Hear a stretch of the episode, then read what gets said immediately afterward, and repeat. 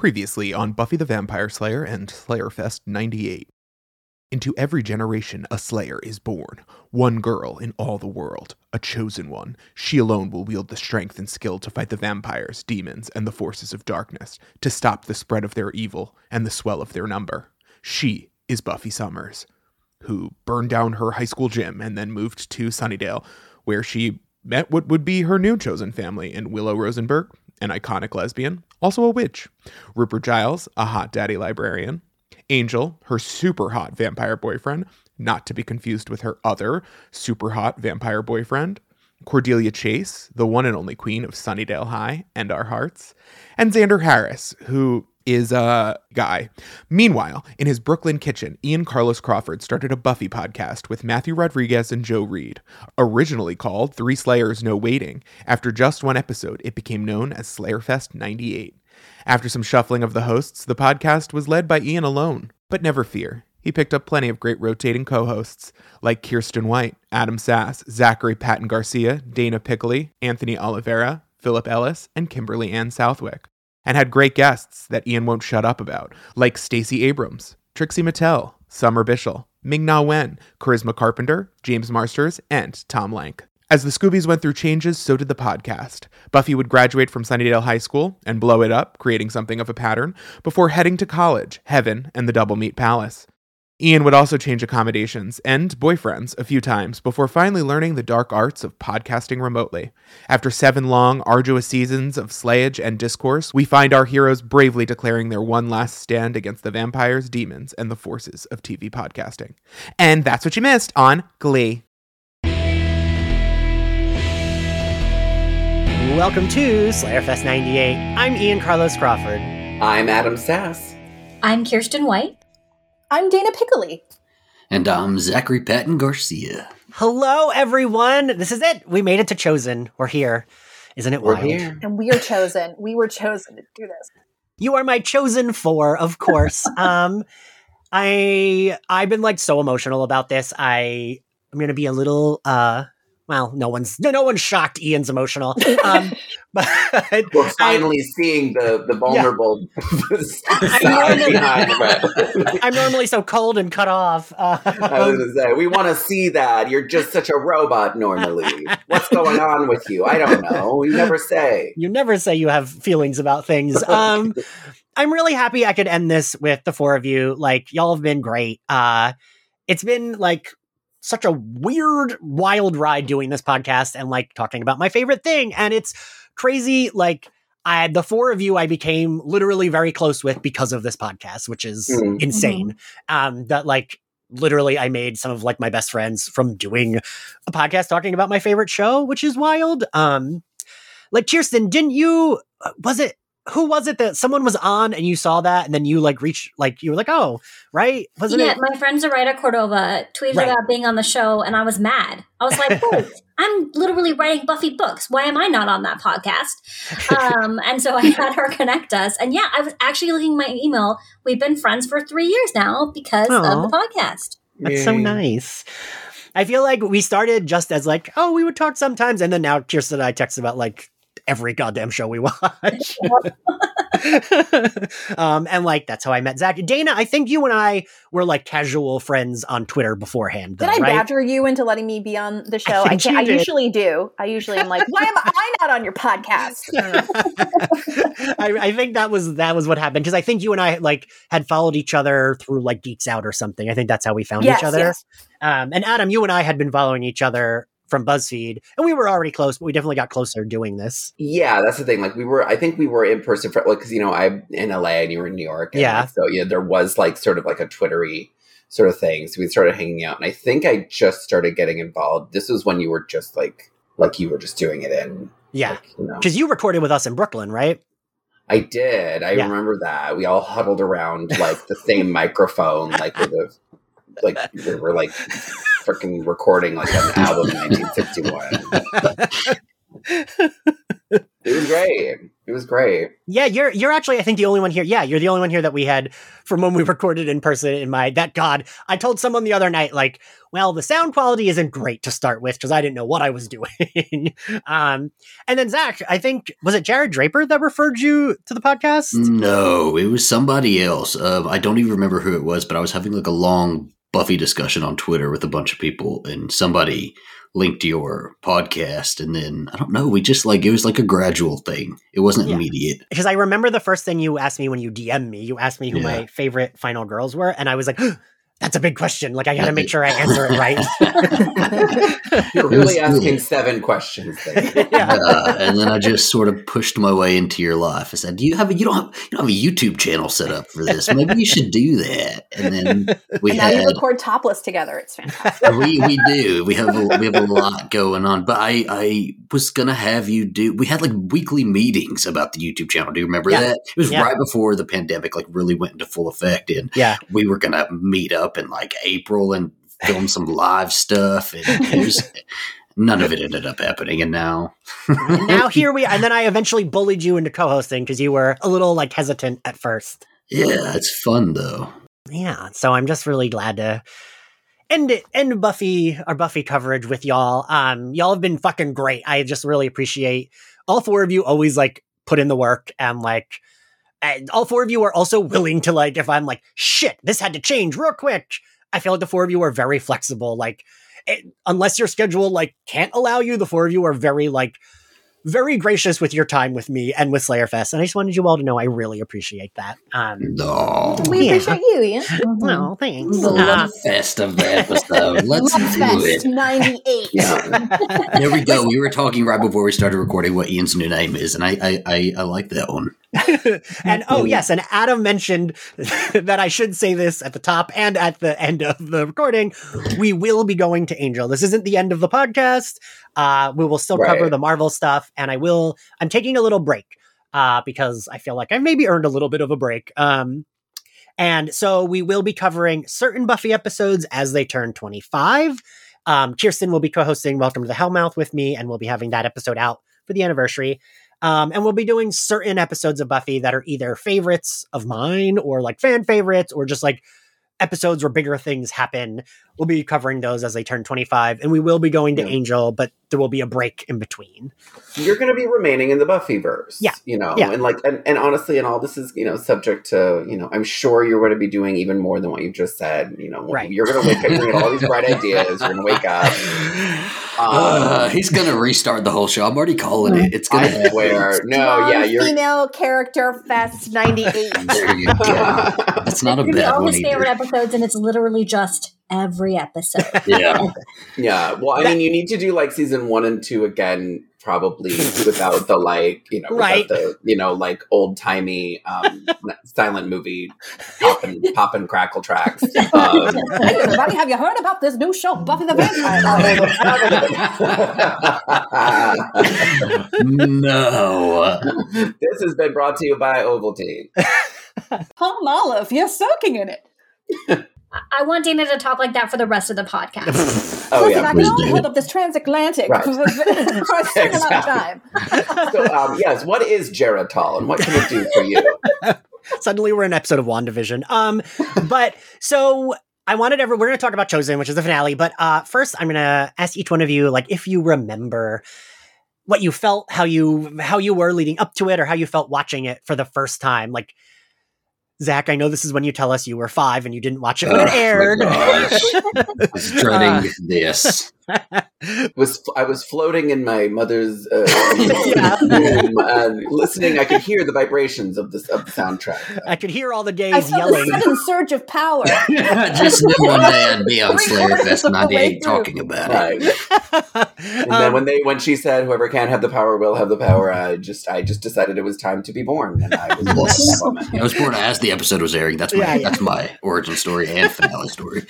um, so Adam, do you remember how you felt watching this? Because you didn't get to watch it live, right? No, no, and so I mean, uh, before the show started recording, we were talking about how, like, in the bef- in previous before Netflix, um, how finding and catching up on old TV shows, what a Yeah. like uh, underground sort of situation it was. Like you were really catching stuff as you could. Like again, like if you lived in the UK and you were trying to catch a United States show, like it was Right. like good luck. You know, it was like good luck out there, um, gumshoes, like trying to find like even not even the whole show, like the episodes. Right. Um, so for me, um, I had a hard stop in at at, at uh, the season four premiere, of The Freshman. This is why I never saw Angel, um, is because my little one horse whistle stop towns decided to stop carrying UPN and WB and all that. So um, uh, later.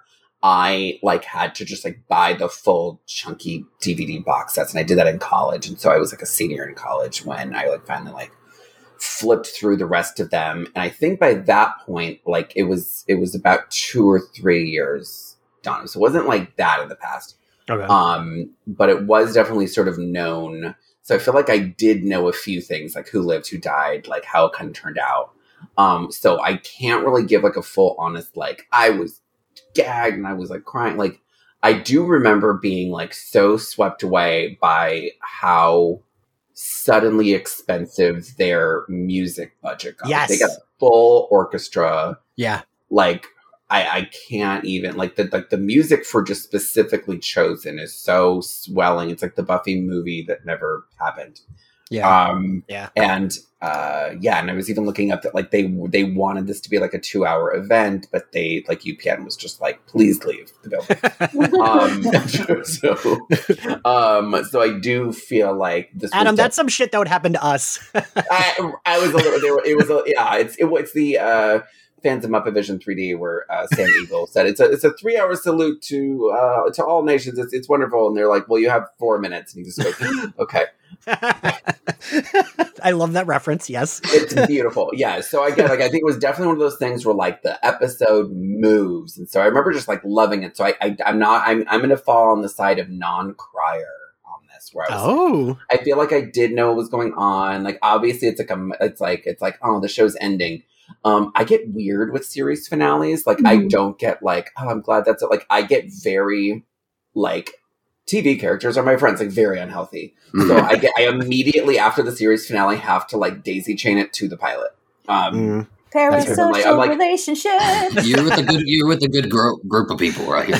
Just- I'm one of the broken people, yes. Um and I'm fine with that. I'm just I can't fix everything about me. Okay. I'm going to work on certain things, but not that. so yeah, like so I think I was definitely one that like I get very weird because I know it's the end and I get very like I'm at a party that I don't want to like either be at or leave. So I'm just like, okay, I'm here. This is like the the vibe is weird, the vibe is off.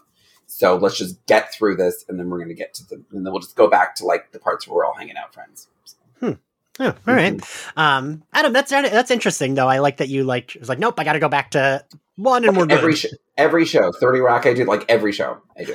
huh, all right. Uh, Kirsten, do you remember how you felt watching this for the first time? Um, yeah, Adam, I'm the opposite. I just don't finish series if I'm really into oh, them. yes. And like I know it's the final season, I'll quit like three episodes before the end. And then it never ends. Um See, that's good. That's yeah. like it, it like lives like so it can like live in your head in a exactly. It's mine way. now. It's not over. Uh, I did not do that with Buffy. So I I was watching Buffy live while I was airing as a teenager, and then when Buffy went to college, my mom decided it was too dirty and we couldn't watch it anymore. Mm. So fast forward a few years, I probably have two kids at that point. So fast forward not very many years. Fast forward very few years. Um, and I was living in a low income apartment, and the only place I could get to because I didn't have a car was the library, and the library had Buffy on DVD, the full collection. So I would go and I would check out like the like the first group and watch them all, and um, and I worked my way through the series that way. And so I remember, you know, I was sitting on the floor of my apartment watching my really not great TV. Um, and I don't, I don't remember too much about it. I do remember trying really hard not to cry because I'm a sympathetic crier. I cry whenever anybody is crying on TV. Um, I also just cry a lot during shows anyway. And my husband, we have been together for 20 years and I've literally never seen him cry ever. Oh, So I get really embarrassed when Oh. I cry during shows. oh my gosh, the ending of The Good Place killed me. Um, and so so yeah i think my main thing was like sitting there on the floor watching it trying not to cry um but you know i loved it then i love it now um and you, you know the, the series as a whole had a huge impact on me because it was right around then that i started writing paranormalcy which is my first published novel which is very heavily very obviously buffy influenced um, Kirsten, I remember the first time we recorded and you called you said that Paranormalcy was basically your Buffy fan fiction. Yeah, yeah, yeah, yeah. I've never written official fan fiction because I refuse to write things that I can't get paid for. But uh, That's the yeah, energy I need, Kirsten. Yes, yeah, you do. You do need that energy, Ian. Um, but yeah, it Ian was- has the opposite energy. Get paid for Anyway. it, not interested. Yeah. Paid job, no thank you. Uh, but anyway, yes, Kirsten. Uh, continue. I mean, that's that's basically it. I don't really remember much else about it. That was a very um, sleep deprived period of my life, so I don't have a lot of memories of that time period. Um, but I do remember just really loving loving the ending, loving the final shot, and just yeah, I think it's a good ending. Um, Dana. Oh man, 2002 to 2005 are just an absolute blur for me. I'm like, was I on top of the world or was I living on an air mattress in an empty apartment after I broke up with a fiance? Like, I don't remember. Who Anything. can remember? I just remember this hurting very badly. Um, and also being so exciting and also really satisfying. I, I remember feeling like, wow, this is what a season, like a series finale is, is Mhm. Yeah. like. Yeah, yeah, yeah. Um, Zach. Hmm. you made me self conscious now. Um, well, I was like eight or nine when this happened. Um, see, so when we when season five came on, I was in Germany, and I don't remember watching every episode. I think there were some of them that I would miss because other things would come on or something. I don't know. We didn't get all of them, Mhm. um, but I remember watching the season five finale, being like super depressed that she had died, and and all of that. But I had like a bunch of friends in the states. And so when season six came on, I was like, what, what's happening over there? What is going on? Because it wasn't playing in, in Germany. And they were like, Dawn's the Slayer. Dawn's the Slayer now. And I'm like, oh my gosh, that's awful. Um, and so see, when I, when I got back to the States, I remember finding American TV for like, it felt like the first time, right? I would stay up at 3 a.m. and watch Boy Meets World because it was just amazing to me. Um, but I would like sit with the the TV guide on, like you know, the hundred channels, and wait for him to scroll because I wanted to find Buffy. I knew it was there somewhere, and so I would just wait and wait and wait and look for it. And I think I found it right at the end of season six. Um, got to watch those last few episodes, and then season seven was the first like full season of Buffy I ever got to watch. So it was so exciting; it could do no wrong, you know. um, the the finale came on. We had like a bunch of uh, neighborhood kids sleeping at our house, and they all made fun of it while it was happening. I got so pissed, I like got up and went to my sister's room and closed myself in there and finished it out. And then uh, it ended, and I just felt this depression like I'd never felt before. I'm just exactly like Adam. I have to go back and watch it. Um, we I did have season one on DVD, but we didn't have a DVD player, so I just like stared at the case. right that was so sad. The sippy cup fell right out of his mouth. awful. Um, but it, you know, it's it's it's a finale that going through it, like having to do stuff for Slayer Fest, I have to like pick out like you know where things could have been better, and like you know I've been Right. trying to meet y'all's energy on this. Um, but when I watch the Mm. finale, just there's just, there's nothing, there's nothing other than like I think it should have been a, a two hour episode but Mhm. everything else is just I, I just love it so much i think it's perfect i love the again like Kirsten said the the, the, the final shot it's just you know it's so good yeah, Yeah. I- yeah. Adam, go ahead. Sorry. I was just gonna say, I'm just laughing at like Zach and I with the split screen, like me 20 and you like like, having the same emotional. I had that when season five ended too, though. I had a group of Spice Girls dolls, and when season five ended, I like I had no way of bringing her back myself, so or, or, or watching her come back. Yeah. So I just acted out with all of the dolls, right? And Ginger was Buffy, and Amazing. yeah, Yeah. We're just we're like it's like we're doing um when Giles and Tara did like Wish I Could Stay, like two radically different ages. So I so my mom and I would always watch but we used to watch it together, but my mom like talks through everything. Um, Mhm. so by season seven, it was like we cannot watch TV together, but I would watch it in my room on my tiny box TV, and she would watch it in her room down the hall, and we I would go into her room doing commercial breaks to talk. And like I specifically can remember like all of my friends knew we can't call Ian because tonight he's watching Buffy. Like everyone knew it was like a gotta you gotta give Ian room. He's watching his favorite thing. It's ending. He's gonna be upset. He's emotional. Um, it was like all I was talking about leading up to it with all my friends. Like I was just so excited. And like, you know, there have been shows that I have loved since, but there's I can't think of a show that had this like much of a hold on me as this did. Like I I couldn't shut the fuck up about, oh my god, the finale's happening in like a week, blah blah blah. And like everyone knew that I I had plans that Tuesday night. Um and like I can remember when Buffy gets stabbed and it like Oh, she has yeah. that thud and like running into my mom's room and both of us being like, Oh my god, do we think do we think they're gonna kill her? Is she gonna die? Like I'll be so upset if she dies. And we were both like very worried that she would die, even though after that commercial break she comes back just fine. But I was like super worried and I a thing that I remember the most is I was crying so hard about Anya, which, if you can't tell, I'm still a little congested from crying about it from watching it before this recording.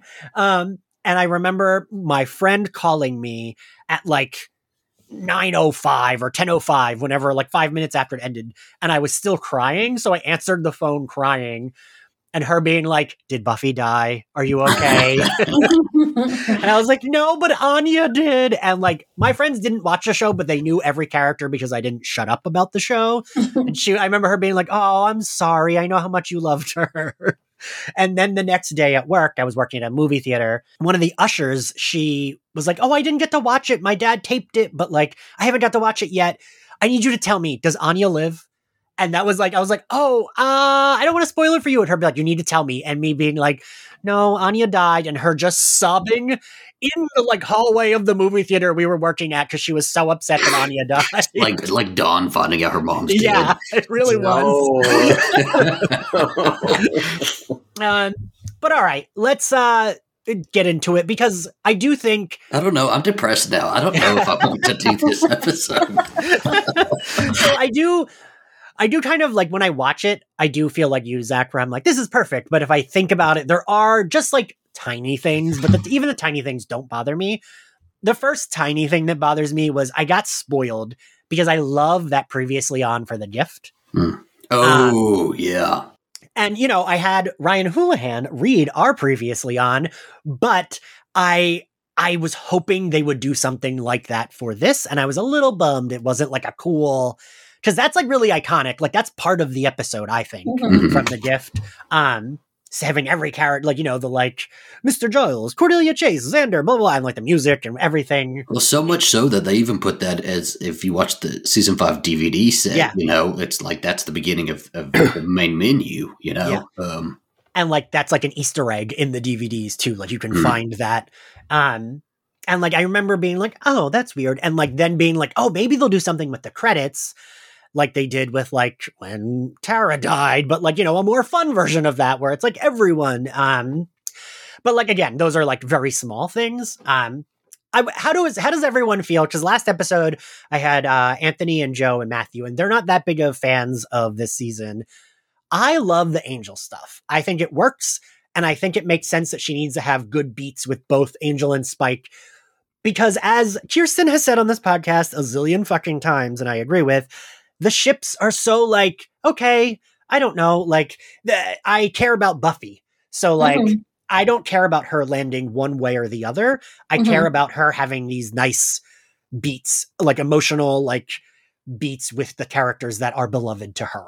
Well, from a fan perspective, it's closure for both characters. Yeah, yeah. both ships, and it it's completely open, but also closed at the same time, which I think Yeah. I've always appreciated about it. Right. Yeah, that's that's 100% it, Dana. Like I really like it's not like, "Oh, I'm going to marry you" or like, "Oh, I'm going to be with you forever." She's just, you know, uh, I don't know. And I I do think at this point in the show, Angel cuz the their critique was Angel didn't feel quite Angel, but I think David Boreanaz had gotten more comfortable as Angel, so it, the line between him and the character at this point in both shows was a little bit like Angel was a little bit jokier and Mhm. quippier than he had been on bearable. He's more bearable. Angel kind of has like a similar trajectory performance wise to Thor, where it's Yes. like night and day from how it began to how he's like now, where he's just like a clown. Yeah. Um,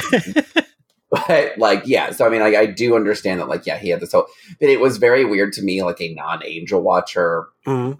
getting this entirely different person back for the for the last episode, and then bringing in like a brand new MacGuffin we had never established on this series to deal with, with in the form of this necklace. Um, which again, I'm again, I never really sweat that sort of stuff. Where being like, oh, you didn't establish that correctly according to Robert McKee's story. Um, but like, it is a little like when the I don't know, just it, w- w- and we'll we'll get to that when we get to that. But like, it's a little like um, you know that this can only be weared by someone with a soul, but who's more than human. Like, it's very clearly like, oh, so Spike is supposed to wear this. yeah, yeah.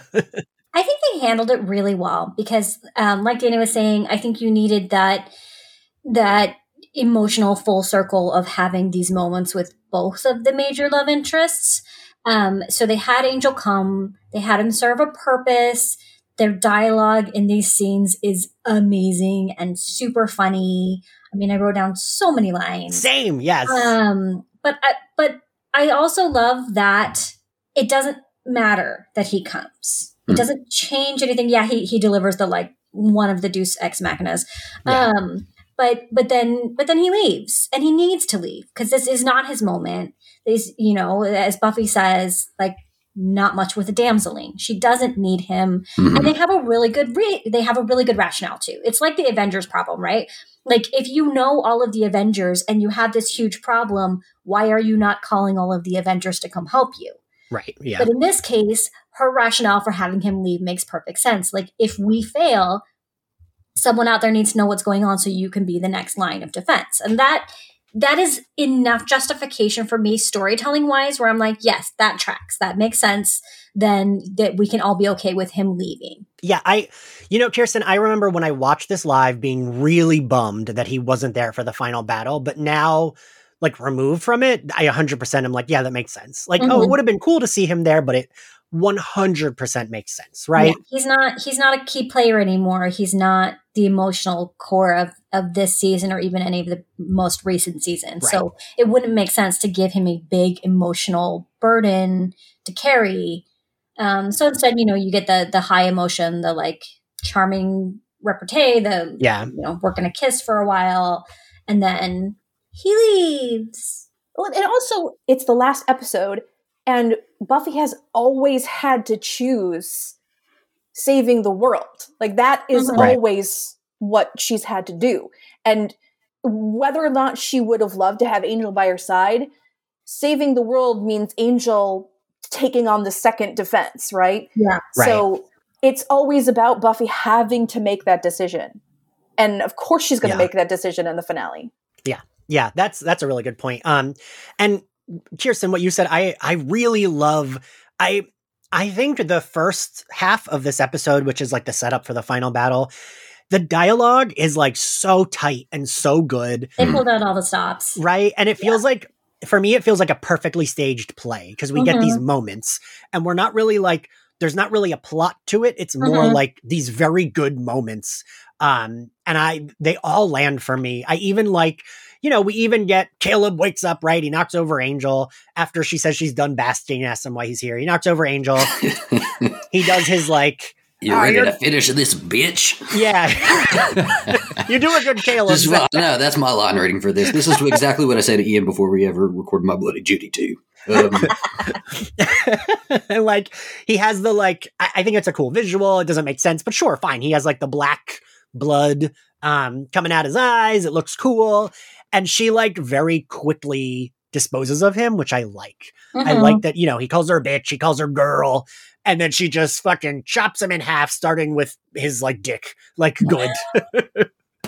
um I do wish and this is just I this is probably the horror person in me. I wish there was like a cool like black tar blood splatter on her when she like cut him in half because it would make sense. But I guess it was uh, They're UPN, not and they gonna were make her like, dirty because she needs to go like have her own Yeah, routine. yeah, Yeah. th- she's she's a glowing in this scene. Like Oh, I don't want her covered in black goo. I'm sorry. she's gonna have just like squid ink, just Yeah, fly. no. like no. off white or something like taupe. I can't remember. Looks so good.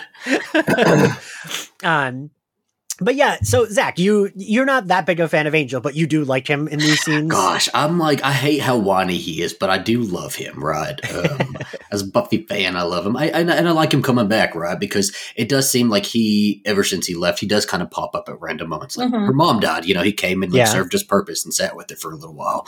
Um, and here he's coming and like offering something to her. She tells him she doesn't need it.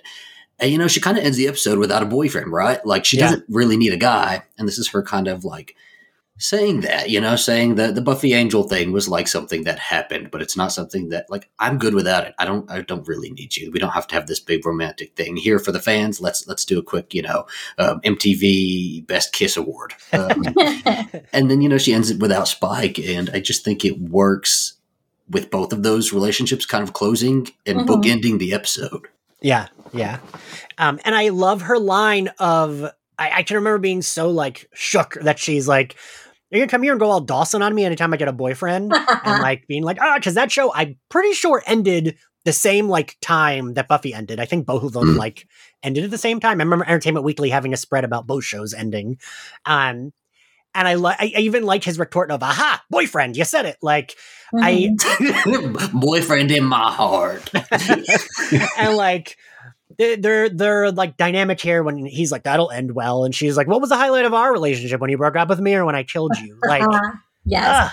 it's Yes. so good and i love that she says she's aware of her stellar history with guys and i never realized this before but i think that's why i because i say that and i was like oh i definitely got that from buffy Yeah, Um, it's a very like down with love sort of sparring, but in like a really slick sort of just Yes. rat a tat kind of way. Yes which i love you know i love that shit because i'm not like I, I have all the emotions, but I'm not that big on a romance plot. So I love Mhm. I love this dynamic of them as people who love each other but are not like yes. you know, right? Yes, Yeah. Exactly. There's so much affection there. There's so much mutual respect and love and support. But at the same time, they know this is not their moment. Maybe they will never have their moment, and that's okay. Like there's a lot of history there. I also like. I actually really love Whiny Angel. Like when he gets all like, um, everyone's got a soul now. I started it. Like I think it's hilarious that he gets all defensive. Like that's my thing. when these like big guys are very petty. It's Mhm. always very nice. I do really like him in this, though. I think I think the way he comes off in this is just it's fun, it's playful, it's the the you know everybody's gonna be a little bit jealous of of an ex and whatever they're doing with their life, right? Like just Yeah. that little bit of jabbing in Mhm. there, and it's Like, perfect. even during the apocalypse, it, you know, it's gonna sting. Yeah. yeah. Yeah. Are you kidding? There could be an apocalypse and I could still be like, well, Zach, we need to talk about this with my bloody Judy. which, which is why the cookie dough monologue is so fucking perfect. It's one, Ugh. it is one of my all-time favorite television monologues ever. It's a good fucking monologue. It's a really good one. yeah, I I was like, fuck, is it bad that she's like 21 or 22 here and I'm almost 40 and I'm like, yeah, you're right, I relate to this. he is not done baking yet, guys.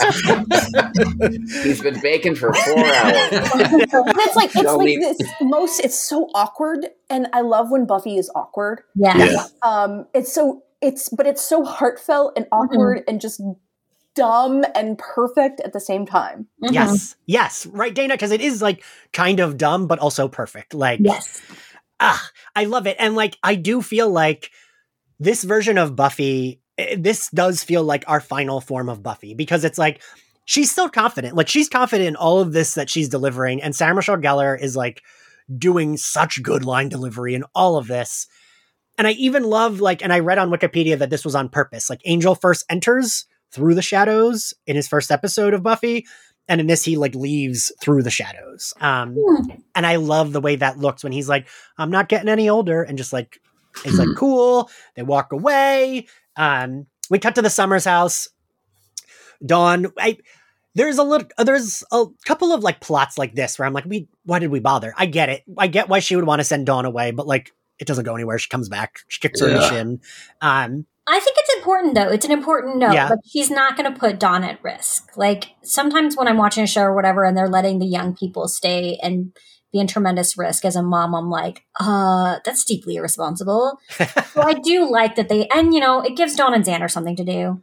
Yeah, it's true. That's true. So I get it. Uh, And then yeah, you have this great moment of you get the shin kick and then you get killed. I'm telling. Yeah, Like, I love that. Wait, it's such like a small sister moment, but it's a really, really good one. And Yeah. everybody is like, like rather than Buffy seeing that Dawn has has come back and you know being like, you can't be here. You know, every sort of bit of dialogue in this is very like calm, cool, Mhm. collected. Yes. Like everybody is very like, okay, well, I'm not fighting this right now. We don't have time for that. You know, let's move along. which even leads us to the spike moment right like Mhm. she's told everyone she killed uh which i do like her line of slices dices dices slices dices and makes julian preacher Excuse me, jesus um then she goes to the basement and i even i almost wish spike had just said yeah i smell him on you i know you kissed because i don't love that the previous episode ends with the first being like that bitch and we because I, I liked Spike's reaction here, where he's a little jealous, but again, like you said, Zach, it's like it's the apocalypse. We don't have time. All right, fine. Um, and I I like their moments here. They get some really good moments towards. I mean, Kirsten, we talked about it with Touched. They really do get some good Spike and Buffy moments, and the two of them are just like committed the way they act these scenes together. Yeah, they do, and I like that they set up where where the first is talking to Spike, watching Angel and Buffy, and being like, "See, she doesn't need you," and so they set up like, "Oh, maybe Spike's gonna Right. run, or maybe Spike's gonna be mad," but no, like he's mad at Angel, but he's not like. I I like that everyone in this episode understands the stakes and puts them puts their own sort of like pettiness aside. Yeah. Except for the Mhm. angel picture on the punching bag. that is an amazing, Well- amazing detail, and I love it so much. And it Yes. does add that pettiness without Spike being like, "You betrayed me. I'm gonna Yeah. leave." Like, no, he's Yeah. you know he gets what the stakes are. He's not gonna leave. He's not gonna walk out on her, and he's finally become the man that he needs to be in order to do the rest of this episode. well, and I love, I, I also love Buffy because this is me. Her being like, "I'm going to make you boys wrestle it out." Ooh, maybe there'll be some oil involved. I was like, "Girl, I feel you. Like, please." Yeah. Um, Um, and then he has so many. He has good lines here too. Like most people don't use their tongues to say hello. Well, I guess they do. yeah, and then he claims an angel wears lifts. Like yeah, I love how petty they both are about each other. It's Yes. amazing. yeah. Like A- Angel called him Captain Peroxide, and he's like, "Well, he wears lifts." And I even like his little bit when he's like, "Someone with a soul." Blah blah blah. What are you gonna do? Give it to Andrew about the necklace? And I always remember though that like I, I always have to remind myself, right? Because we know that this is the finale and the big, big, big battle, right? But like at this point, they don't really know that yet. They're Mhm. kind of just like everybody is still kind of in that mode of hanging around the house and people are going to come at us and we're going to defend ourselves, right? Right. Yeah.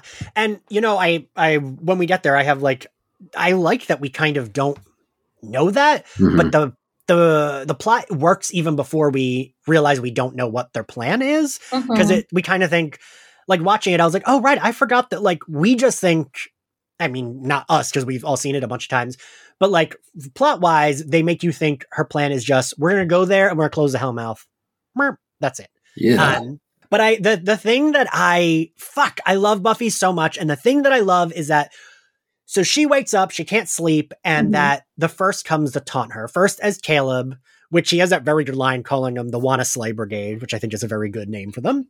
Um, and then turns into Buffy and does like the like chosen one, you alone speech so good. and Mhm. like the fact that they're like where's your like where's your snappy comeback and she just says you're right and they're like mm, not your best and then she looks at spike and says i just realized something something never occurred to me before we're gonna win like fuck yeah buffy Did everybody like cry? Because I did. I, I cried at this. This is where this is. my- This was my first beat that I cried at. wait really Yes, I love I, that. I, don't, and it just hit me out of nowhere. I just like, I couldn't help myself. it's so good right because it it taunted her into her realizing oh fuck you i can win this like Yeah. I absolutely love when she's confident like this. I love Yes. when she has realizations of confidence and when she uh, is just, you know, Buffy the fucking Vampire Slayer. Yes, yes. Mhm. And like we get that in the next scene. So she we cut to the Scooby meeting the next day. She's telling them her plan. And I even like the Giles beat where he's like, I think it's bloody brilliant. And she says, You mean that? And he says, If you want my opinion. And she says, Really do. This is this was when I started tearing up because like I want I for me, I wanted them to have a moment of like, hey, I'm sorry I did this. But also, and Kirsten, you have written her. I feel like you might agree.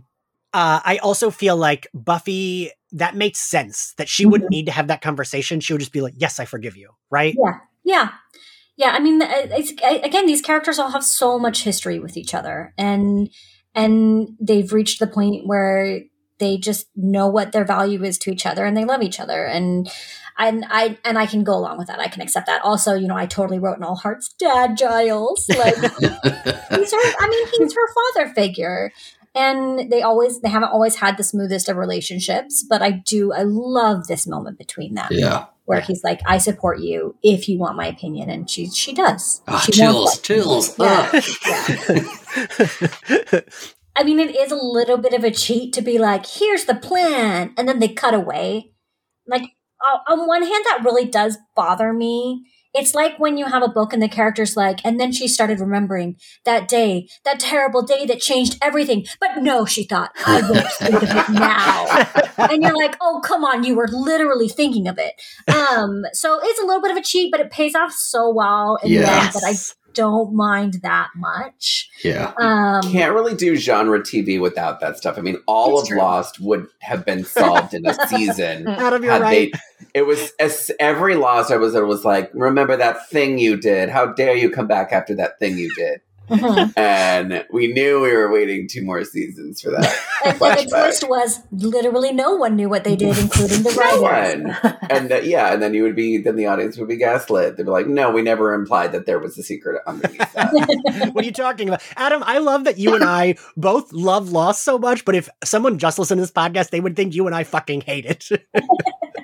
but like i don't know if i love it or hate it um, but okay, so we get we also get the like, and I oh, I was trying to look on Wikipedia because Willow gives the line of like, oh, and I'm gonna lose control, and not in a nice, wholesome, my girlfriend has a pierced tongue kind of way. yep. I don't know if we all remember because I do remember in Touched when you see that Kennedy has a tongue ring, like all the message boards were like wild, like, did we see that she had a tongue ring? and I always wonder if that was like in reaction to that because they didn't like mention it, but you very clearly see it when she's like licking Willow. Mhm. As the official lesbian of Slayer Yes. Fest 98, I say, this is what I say to it. Okay. You know, often like, okay, so we're looking like 20, 20 plus years ago or whatever. Lesbians were Mhm. often so over sexualized. But this is, this is like, this line comes from Willow Mm. and it is so, it is so lesbian agency or queer agency that I so appreciate it because it, yeah, it is sexualized, but because it's coming from her. Mhm. yeah. Yeah. that's you- the thing very like because this was you know like this is 2003 this is this is when the film 13 came out so we're all very aware of, of you know of, of the tongue stud thing of the tongue ring. of the tongue sound era of 2002 to 2003 God, um yeah so this is yeah this is definitely yeah this is definitely one of those things where like i feel like it, it really depends who. Yes. that line is coming out of Mhm. because if somebody else was like in 2003 was like this gay guy wearing a puka shell necklace and i would be like you don't get to say that and then like like coming out of andrew would be like oh fair yeah yeah, yeah. um, also, I love the Anya line that she gets when she's like, "Come on, let's go assemble the cannon fodder." And Xander's like, "That's not what we're calling them, sweetie." And she says, "Not to their faces. What am I insensitive?" I just love Anya so much, and like this season, I I very much understand why people are like they didn't know what to do with her after Selfless because they didn't, but she still Mhm. gets so many good moments, Yeah. like that are just like throwaway lines that the episode could do without, but they enhance Yeah. like it, right? Yeah, and they've also been through this so much that like her kind of, you know, obliviousness to like the fact that this is this is the battle. Uh, you know, I, I like that. And she doesn't even really have any realization till later. And, you know, so all of these little jokes she's making, perfect. Yeah. You know? Yeah. And so we cut to the Summers living room. We get uh, Buffy's telling everyone her plan. What's All Zach? these randos. it really, I, you know, I was thinking about it. I was like, I feel like some of the ones we even saw, like Yeah. I don't see them. I giggle every time. Right. I think they just some of them just like came from the Starbucks down the street or something. right. They, like, didn't get- they didn't accidentally didn't get evacuated, and they're like, "Well, some, something's happening over at the Summers house." Let's just walk over. All right. yeah, because there are so many people, and I really feel like the like the how many potential slayers there are changes in like every scene. Um, Mhm.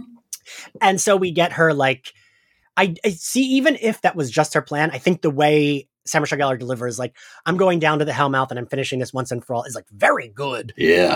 um Mhm.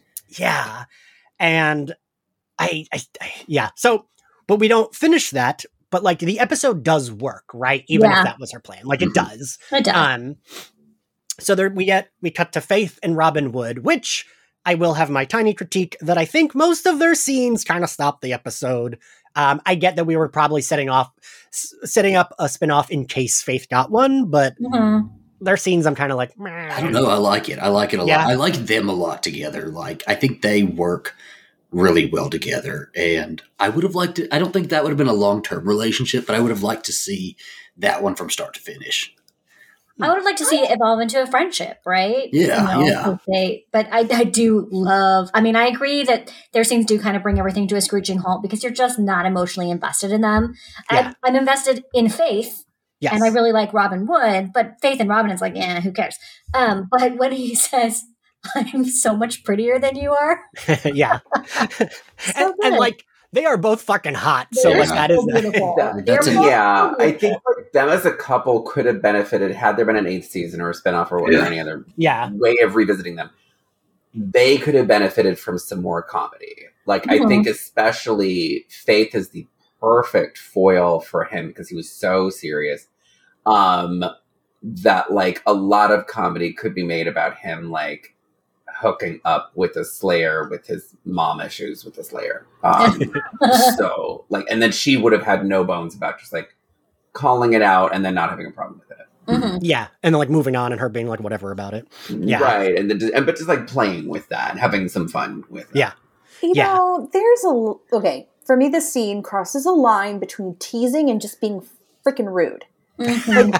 what he's what he says, he knows is going to like deeply offend her, yeah, and the fact that he just so glibly does it, I don't like. yeah. Um, you know, that's what Faith Faith like think sees herself as this, you know, I don't know, sex bomb. sex bomb. Yeah, right. And and that's important to her. Mhm. and he just like so he cuts her right down at the knees and it just it just feels kind of unnecessary but Yeah. i do like them i think they would have been a really great team if we would have gotten to see more of their development Hmm. And their relationship is starting very sexual anyway, though. So, like, all of the sex, I'm okay with all the sex conversations and the, the, the, the I don't know. I like it. I, I do really like it. I think it would have been nice, again, to see them kind of progress and get on a deeper level, you know, beyond sex. But I really like that they kind of started their relationship off in a Yeah. sexual way. I think Robin and Faith, like in real life, like got together, you know, and then had kind of like a Ben Affleck J Lo thing where like Yeah. they got back together twenty years later. Their casual Picked sex up where they left relationship, you know, we don't like we had casual sex with Buffy and, and, and Parker, and you know that was the message that oh well that just didn't work out, you know. But like they, they have casual sex. Faith and Robin probably hooked up, you know, a lot over the past twenty years, you know. right that's well- the thing that's a great thing because they're humans right Yeah, Right, we yeah. actually Right. get to have them mature so robin gets a chance to loosen up faith gets a chance to mature Mhm. come back 20 years or 15 Yeah. years later man they'd be a dynamic duo Yeah, yeah. Yeah, that's true. You know yeah. what? They're both still around. They both still look good. Do it, somebody. Do it. I know all y'all got connections in some way or another. so I do. I when Bates when when Bates when God when Faith is like, uh, uh we're going again. You're gonna learn some respect, and is unbuckling her belt. I'm like, ooh, love a confident top. Love it. Love to see that. Yeah. Um, fucking 90s belt, that slash nineties, early two thousands belt with the rivets. Oh my god! That was Listen, like it was like costuming from Girls5eva. It was like they were making fun of 2003 in 2003. They really were. Well, as as everyone said in the last recording, Faith dresses, or maybe they said in our recording, Faith dresses the way I still dress. Mhm. um, then we get a Kennedy and Willow scene. Um, I don't mind their conversation here. I think it's cute. I think uh, Kennedy's. I love that Kennedy gets her soft butch look with the white top and the black suspenders. I think. I tell you, they always think we wear suspenders. We wear, we suspenders than they think we do. oh my I don't like the look on her, Dana. Do you not like it? We don't wear that many suspenders, Ian. Dana. This is not just a Buffy problem; it's a general costuming lesbian problem. I'm just, I'm just venting. Uh, so then we get the, which I think is really charming, the D and D game that Oh they're my playing. God. It is such a Ah. cute reveal where they're planning out positioning and then it pans out and you realize it's a D&D game. Like, Hmm. I love this moment. I love that they reference Trogdor, which was Yeah. another one of my big fandoms, actually. Um, Homestar Runner. Yes, and I, then it's such a weird reference, right? Especially now, being it is like, a really oh, right. weird reference, but you know, like it, I loved it. Yeah. Um, but then Totally. also, I just love this this little moment of like you know companionship and intimacy, and then on, they pan out and Anya's asleep on the table, and, Yeah. and just that moment of affection for Anya, where Yeah. Xander reaches out and pats her head, and like I, I love that. I love in these last few episodes we do get this sort of reconciliation between Anya and Xander, where they're allowed to love each other again. Yes. And like, I don't want them to end up together. I don't think that he deserves her. Um, but but I do love that these last few episodes have as much affection for Anya as we do. Yeah, it's it's such a good. It's, this is like my little problem with the episode is that this again should have been a two hour episode. And the first hour should have been all of these moments, right? Ian, Yeah. you said it's like an episode made up of moments, and this should have Yeah. been like one of those. I love, you know, them going out in the camper all together, and how Anya was in the camper, and like how she is like right before this final battle, you know, and it all just works so well. And I just wish we had longer takes of all of this because this Dungeons and Dragons, you know. Uh, table game is so perfect and the people who are there are perfect like amanda fits so well with these people Yeah. yeah, um, yeah, and I, I don't know it's just like s- ah. yeah we did get you know a little bit of anya and, and xander reconciliation but we never really had the scoobies bringing anya back in like we kind of Mhm. left her versus scoobies as like what do you really do you just sit here and she's like oh i provide much needed sarcasm but like you know She gets called a civilian. yeah, she doesn't really on. get brought in yet, and like it never really happens, you know. And I accept this as her getting brought in, even though it's not. You know, I, I have to for my soul. uh, so then we we cut to Sunnydale High, right? We're there. Mm. Um, we I I Oh I think you skipped. I Oh. do like we have these scenes of people together, people together, people together. oh yeah Buffy standing out on the porch alone. yes right And just You're- that moment, it doesn't last very long. And then we see her in the basement and she and Spike look at each other from across the basement. And you're like, oh, are they about to kiss? Are they about to go to each other? And then it cuts to the high school. And I love that they never show us what happens there. yes Yeah. So it's yes. just choose your own adventure, fill in the blank. Mhm. Did they, you know, did they have sex? Did they just hold each other that night again? Did they have, did they play board games? You don't know. And it's the I love perfect moment to do it, choose your own adventure, right? Because like everybody has their own sort of what they want from the Buffy Spike relationship, and that's really the Mhm. moment where they give you, you know, do it yourself. Um, yep. Yep. all of these shots of them arriving at the high school fucking excellent you know Yes. they're all like the, the camera is moving so much with the characters that it just I, I i I don't know yeah it's i'm blown away every time Yeah, and like the I, having Robin Wood lead them into and being like, you know, making like jokey principle, like no- orientation you know yeah, Yeah. like I love that. Um, the the show started in high school; it has to end in high school. Like it just makes sense. Um, and I, I everyone, all the lines are a plus. I think everything here is a plus. We get. Mhm. I love Xander's like. If you have to go to the bathroom, it is to the right. If you do not, think about what you're about to face because I am a nervous peer. I peed like a zillion Oh times my leading up to this Yeah. recording. I would so be the one potential that had to run to the bathroom. Yeah. I was like, I mean, you guys in a second. yeah, like oh, we just got our powers, but let me go pee real fast. yeah. It's like when I and tell my strong so I can run fast. yeah. It's like I tell my kids, you know, go to the bathroom, and my little one's like, I don't need to. And I'm like, I didn't ask if you needed to. I told you to go with Kirsten. Oh, I'm a night. I feel like you use that voice with me sometimes, Kirsten. I do. Listen, it's required when you're dealing with me. Um, so we get like they're we kind of like see they're splitting up. Mhm. Um, and this is a little issue I do have. I wish the splitting up made more sense. Mm-hmm. Yes. Why Well- put Andrew and Anya together? Like she would have neither of them have particularly any sense of fighting. Right. Mhm. You know? Ugh. I guess it was a way to give everybody their spotlight, right? Without it being too just feeling too crowded, maybe. But I do. I wish they would have all been together, right? Right, Yeah. like narratively, it makes sense. I totally grasp that. but, Right. Like from a logistic, why Yeah. in this reality would they not go? That's an extremely vulnerable corner. Right. Mhm. Or even like Dawn and Xander. That's also a very like okay, Xander can like he's like fought a little bit, but not like Yeah. "Nah," right? Like it feels like and the the thing that bothers me also is we do get the moment later where like Dawn and Xander have the trap where they like have the like whatever in the ceiling where there's the hole and it kills them and it's like, well then why didn't everyone just wait outside and Yep, let them Yep. Yeah. Why didn't they sabotage the buildings that the the the Uruk-hai, whatever they are? Um, I think they sabotaged the that they could go to. The Dothraki was it? I don't remember.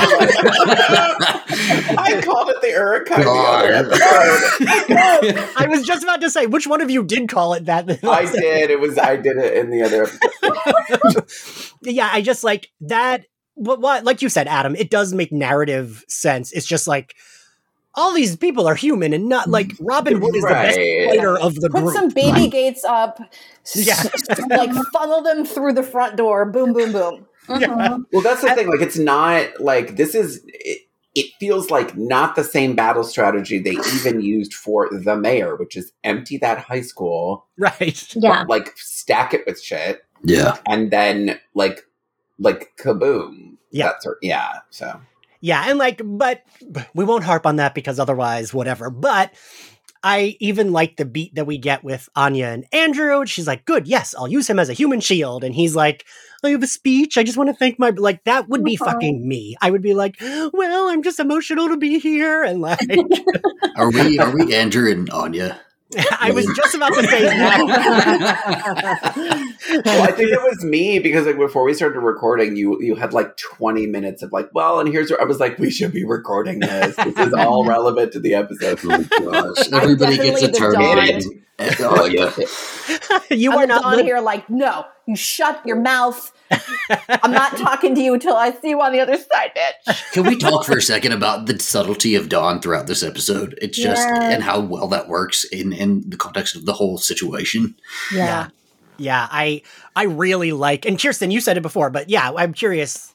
Speak on it, Kirsten. Yeah, I mean, so so they really struggled figuring out what to do with Dawn's character, especially once the whole key thing was resolved and they're stuck with a teenage character that they don't they don't know what to do with her. And I really like one of the undercurrents of season seven is Dawn coming into her own. And this episode is such a perfect example of that. Like she she claims her space. She comes back. She's not going to be shuffled off to safety while everybody that she loves is facing this threat. Um and then you know just this this little moment with buffy um where buffy's like dawn and and and then dawn says anything you say is going to sound like goodbye and she doesn't let her because dawn is saying to buffy this is not goodbye this is not over you know this is not a parting and Yeah. and i love that it's so it's so strong it's so sweet like yeah don dawn really i think um in season seven becomes the character that she could have and should have been all along and i am never annoyed by her Yes, yes. And she does yes. refer to herself as Junior Watcher. Yeah, which I yeah, I love. Yeah. So actually, we're gonna do a little reading here of our final scene with the Scoobies all together. Uh, Dana will be playing Dawn. Uh, Adam Sass will be doing Giles. Zach will be doing Xander. Kirsten will be doing Willow, and I will be doing Buffy. Um, Are we Dana, doing take it this away. now? Yeah, we're doing it. Oh my it. god! I don't even have this. Everybody, get your pulled sides. up. Get your sides ready. Oh my gosh! Ashley, don't edit that out. I love the, It's, it's a cold reading. Showtime panic. uh, Dana, start whenever you're ready. I'm going to check out our field of engagement. Dawn, No. anything you say is going to sound like a bye. that was the sound of Dawn's chunky heels. so, what do you guys want to do tomorrow? Nothing strenuous. Well, mini golf's all that was the first thing that comes to mind. No, I think we can do better than that. I was thinking about shopping, as per usual. Oh, there's an R and B in the new mall. I could use a few items. Well, now, aren't we going to discuss this? Save the world to go to the mall? I'm having a wicked shoe craving. Aren't you on the patch? Those never work. Here I am, invisible to the eye. See, I need a new look. It's this whole eye patch thing. Oh, you could go with the full black secret agent look. Or the puffy shirt, pirate slash. The Earth is definitely doomed. Good job, everyone. And I love this scene so much. Too So emotional. Um, That was Slayerfest 98's final ever Stop it. Sur- Stop. surprise We're ending this Yeah. now. Listen, we still got two more to come in this episode. Um, but so no, no, no. they, I love that they like, uh, it's, it's a nice moment of like, you know, Kirsten, you said this about with uh, Spike and Buffy in Touched, how like the warriors before they're going into battle, Mhm. and that's kind of what this feels like, right? Mm-hmm. Yeah. Um, and and then the parallel of like Giles said that at the end of you know the first two episodes, and him saying it again. Mhm. I remember like immediately being like, "Oh my god, that's what Giles says," and like crying when I watched this live, just 'cause I was like, "Oh, like the like I love I love a parallel," and Mhm. so I don't know, I, I just really like that. Um, so we see even the like, God, it's when they're like splitting up and they they even do the walk like they do at the end of Harvest, right? Giles walks towards the screen, Buffy, Willow, and Xander walk away from the screen. Even like they're like subtle best friend moments of like she holds Xander's hand, like this Yeah. like this like friend intimacy, like ugh, I could Mhm. cry. Like Yeah. I love that shit. So then, then where do we go, uh, Kirsten? Where do we go? so then we, you know, we have our core four, then we split up. So we've got all of the potentials and Buffy down at the seal, and I have my note that says, Don't cut your palms, dummies. Oh my god, the bloodborne illnesses. They all share the same knife. I, it freaked me out. and why are you cutting your palm? You need to fight. You need to grasp swords. Cut the top of your arm. Like, come on. Right? You don't have enough room to Absolutely. hide Where's the Purell? Just just Purell that damn thing. Yeah. You know? I would love to see a show or whatever that does like everybody cuts their palms and they spend the rest of the episode just trying to grab like a banister and they go, Gah! like, ooh, I can't hold the scythe; it hurts. Exactly. Ugh. anyway, then we get our bad CGI, the seal opens, and then we get our Lord of the Rings music. Yeah. Yes. Wait, wait, wait, wait, wait, when the seal when the seal opens. I can just imagine Eliza Dushku and Sarah Michelle Gellar having to pretend to walk down the stairs like you did when you were a little kid. behind the counter. this Austin Powers thing. you still can tell they're doing it on a dive streamed. Stop it. I'm going to pee my pants. um, so Spike has a really good line. I love Spike like fiddling with his like trinket. Um, and he's like, he says like, oh, I, I, I like I f- look like Elizabeth Taylor. Like trinket's not working. I look like Elizabeth Taylor. And Faith has the line of cheer up, Liz. If Willow's big spell doesn't work, doesn't matter what you wore. Like I really like that. So and I like that perfect. Buffy's also ignoring them, right? Buffy, Mhm. we allow Buffy to be nervous, and it it's okay, right? It's not Yeah. it's not too much, but it makes sense that she's like, I'm not worried. I'm not worried. Like, it, this is her biggest plan to date, right? She's faced a lot of apocalypses, apocalypse, um, but like, this is the first time she has like a huge plan to enact, right? And she's risking getting kicked out of her house again. Like she's got to be on her, on her P's and Q's, okay? Um, this is the battle that should have been the hour long Lord of the Rings Yeah. battle. We should have gotten a full Right. hour long real battle. All of these potentials that like we've recognized, you know, Rona, all of them should have had their own little spotlight. Mm, Um, so that right, lasted a little longer, like a minute to two minutes each, Yeah. you know. Um, Yeah. And we see them really successful at first, you know, until you know later on when Buffy like goes down, and then you know she's seeing everybody dying around her, and then we go back to those same girls, and their second spotlight is you know them either going down or like struggling, you know. Mhm. yeah. Um, there was so much room for all of that, and Yeah.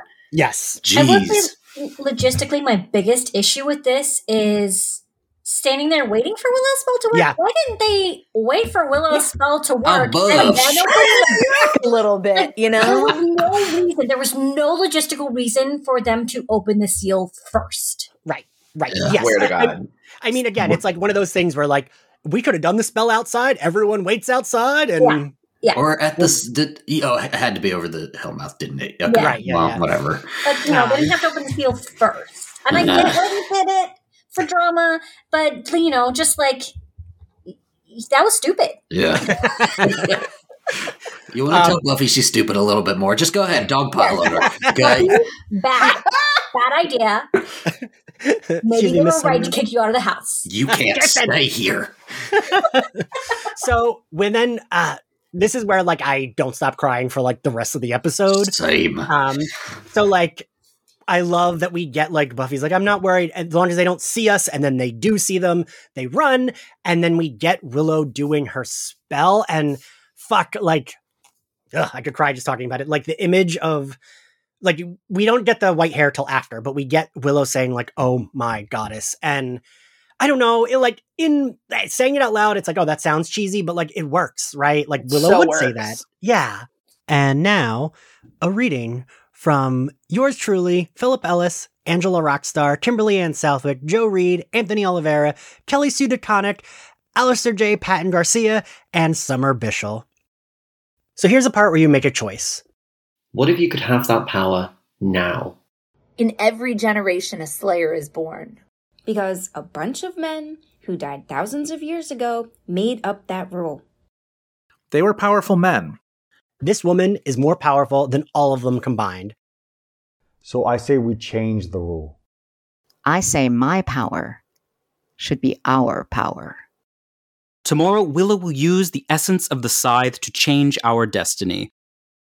From now on, every girl in the world who might be a slayer will be a slayer. Every girl who could have the power will have the power. Can stand up. Will stand up. Slayers. Every one of us. Make your choice. Are you ready to be strong? And God, that the the reading is so like that speech again. It's one of those things where like I I get what you mean, Kirsten. Like, ah, why did we have to cut? But like, fuck, it, It pays works. off. It So, works right. so well. Like Ugh. as much as it's a narrative cheat, it's a narrative cheat that I can accept because it is so powerful and it works so well. And yeah, I absolutely teared up too. Yeah, like watching all of the potentials, like a thing that I thought of that I really never thought of before. That like I guess like fucking duh. But so I've been going through season seven with my mother, who loves Buffy but can't remember shit. So all this is basically new to her. She only remembers that Anya dies and Spike dies because she loves them so much. That's all she remembers about the finale. But like every time we record, my mom is like, I hate these potential girls. They are so whiny. They're useless. They don't help. And like, I never realized how much of that was probably on purpose, right? It probably mm-hmm. was for this payoff, this exact payoff that they were useless and whiny the entire season, right? Of mm-hmm. course. And like they are girls who got thrown into this in a couple months, right? Like Yeah. remember this. Remember that they were not prepared for 7 years for for something like this. So And they're They- also like 15, 16. Yeah. But Buffy gives them something she never got yeah. Yeah. a choice. Yep. Mm-hmm. Ugh. Ugh. And the power there, right? The power with the choice. Sorry, And I they- gave myself chills with that. I like paused for a dramatic effect and everything. I'm gonna start bawling. I seriously, I'm like watching watching these girls like who had been useless and whiny. All like when Vi says like these guys are dust, and we just Yeah. see them all like kick ass Mhm. is so good. And then we get this ugh, we're. The, we- the visual of like when we see Kennedy's head going up, and she's like realizing she has the power, and then she looks at Willow and is like, ugh. There's Ugh. something about Kennedy's shirt top at this at this point too that like really adds to her flip. I don't know how to Yeah. explain it. This is not going to make any sense. But her flipping up and her top just like adds to her whole something. It, has- it looks it like has cool, the cool little- armor, right? Yeah, because it has the now, little if like she would have like move. snapped her suspenders, that would have been even cooler. That's that's that's her power. That's her coming into her power. but we get the visual of like Willow with her white hair and her crying. Mm. Ugh, ugh. It's just like I don't know a better like that's what Willow deserved, right? Yeah. Like I feel like I'm Well- I'm tearing up. well, then you get into the season eight comics. We don't talk about season eight. No, no. I am good with it. We're gonna have a whole something for season eight. Kirsten.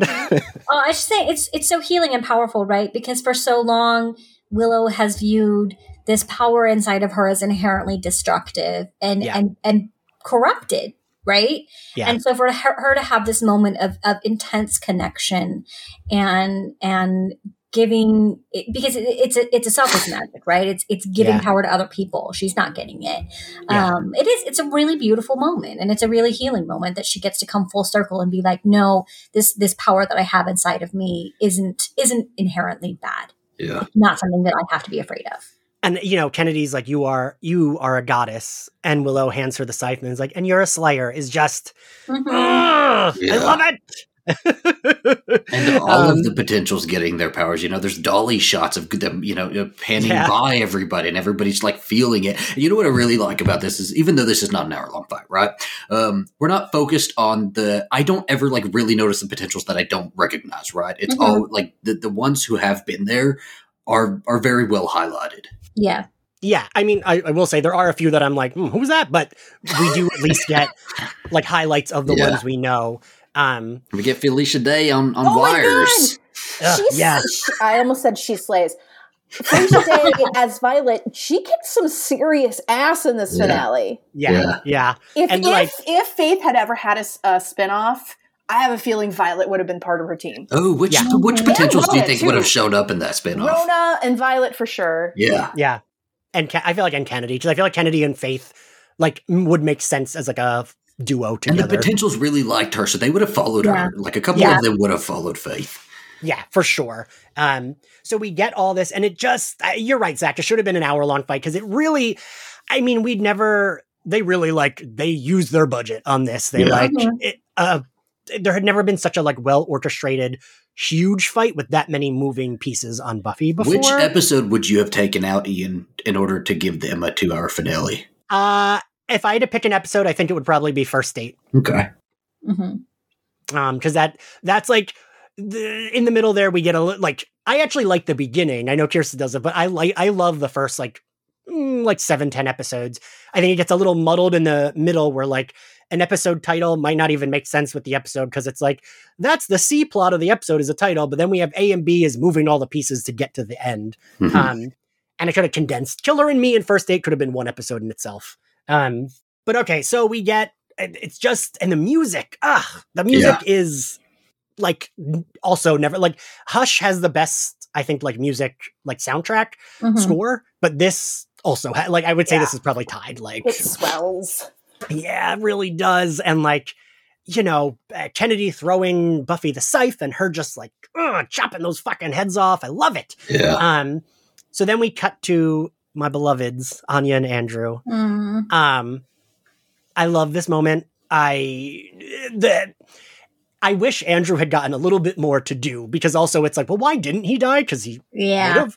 Um, but I Anya here, I love that she gets her like at least like a final like hero moment, right? Because she lifts that when he says bunnies. And I, I, her whole thing of like, oh God, I, I'm terrified. I thought you would be terrified. And I would just be sarcastic. Like I, I feel like that's me. Like I feel like I was like, um and i just i lo- also love i mean adam we talk about this a lot like andrew very much is like uh, portrays the anxious gay so well right because he's just like not Right. shutting up just yeah, just blabbermouth. Um, just like full blab. Um, yeah, it's it's it's an interesting thing. Like, I so I know, I know they did all this with the two of them. You know, I get it narratively. Um, so you know, but it is like uh, you know, it, I don't know. It is you know, you have your sort of like two least heroic kind of characters, I guess, other than you know, like Xander and Dawn, but like those two are just so you know, like you know, they're they're a little more humorless about their um useful uselessness. Um, I feel like you have like a very, I feel like you have a very like I'm, I'm gonna do a dissertation on this by the way, um, where you have like you have Anya and Andrew and Dawn and Xander, all four of them in the same sort of powerless bucket, um, and two of them are big drips about it, and two of them are pretty fun. Um, and it is kind of a good way of like kind of looking at like, okay, well, how do you want to how do I, how do you want to interpret your own shortcomings in?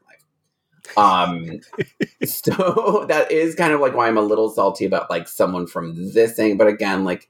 Eh, you couldn't kill Xander and you couldn't kill Dawn. There'd be a moment, and so like it is one of those things where and I was and I was checking out the wiki on this um, episode where uh, Emma Caulfield had announced prior to season seven that Yeah. this was her last season, regardless of if this was Buffy's last season or not. So um, I think she was definitely feeling a post Hell's Bells sort of like, all right, Yeah. we're we're done with this character. Yeah. Um, so I get it, and I know, and I know that um, also that you know Joss had really wanted to have like you know these big heroic deaths, but then also sort of the reality of war, which is just like some sometimes a beloved person is just sniped and there's no moment, and it's just Right. awful. But then it makes Um, it feel like mean that that's why they kept her around, so that because they just kept her like ass making Mm-hmm. Mhm. like you know funny jokes in the living room, and only to get her to the end to Right. to give us that big character kill for somebody we really love. I don't accept it. It's not not I don't accept it either, Zach. yeah, and I'll tell you why. Because she gets cut through from the back. yeah. Mhm. I hate that. hmm And I when I watched it again, to me that feels so cowardly. And she deserved to like fight in battle, not be taken Yeah. by surprise. Yeah, she was a get that, powerful like- fucking vengeance demon. Like this, Mhm. this. She, she. I get that at times during her human life, we get her as kind of a little bit of a coward. They they could try to paint her as that sometimes, but she was not. She's been living for like thousands and thousands of years, and and you know, I mean, she's killing people, but she's brave. You know, she's not a coward. Mhm. No, I mean, but that's the thing. I feel like they. I feel like again, I, I get this sort of creatively where it's like there are like not Yeah. everyone's gonna get a giant moment and everyone's gonna get what they deserve. This is like Unless it was an hour long fight. I don't know. is, I mean, right? But like, I mean, but again, like, I mean, like, this is sort of the senselessness of, of Yeah. Yeah. war. Yeah. Is like there's just gonna be someone who does not get the ending they deserve, and that's sort of its own story we're telling. I know this is like this. It feels weird saying that right now about about Buffy. Now that there's like a, a real war going Right. on as we're recording this, but like it, this is the meaninglessness of Yes. battle. I Um, that that is the only reason because I will say even watching it for this I've seen this episode so many times I still like I I was like a like a woman from a TV show in like the 50s where like I like put my hands to my cheeks and went oh no like still watching this as if I didn't know it was coming and it's still like I then I cry consistently through the end of the episode once Anya Yeah. gets slashed I do I see what everyone's saying but I do agree with Adam I do think it's a shame, but her and Andrew were the only expendable characters, and Yeah. Andrew wouldn't have been as emotional, right? Andrew would have been like, been "Aw, he wouldn't have been an emotion as emotional, and everyone was forecasting that. This was be a yes. surprise. This yeah." is And the one thing in the I, I say this is full ass the one thing in this episode that actually is a surprise. Yeah. Everything else is emotional and satisfying and a closure and da da. da. This is the only twist. I Yeah. think. In, And the Andrew would have gone the way of the dodo if if Robin hadn't showed up. right, Right. yes, and like I, I, I, I just think Andrew wouldn't have carried any emotional weight. Like it would have been like, "Oh," but like it wouldn't have. I wouldn't have been like crying the way I cry over Anya. Right. I'd have been Right. sad, like, oh, that that sucks, you know, because we know he does he does worm his way into our heart. Right, mm-hmm. yeah, But yeah, I mean, the gravitas of having Anya go. I mean, But what if they would have just because I, I I I really okay. So I, I said at the top of this episode, this episode has no I have no problems with it. I do have a problem with this. I have a very very big problem with it. Um, I have a problem with seeing it like that, and I think it would have even been more effective to have seen him like huddled. Somebody, one of the potentials grabs him on the way out, and then we see her body just like there. Um, Yeah. yeah, I would Yeah. have been think- more okay with that than how we how we saw it. I think the shooting it like the D Day in Saving Private Ryan kind of Mhm. moment, like having it be so fast and you Mhm. don't get up.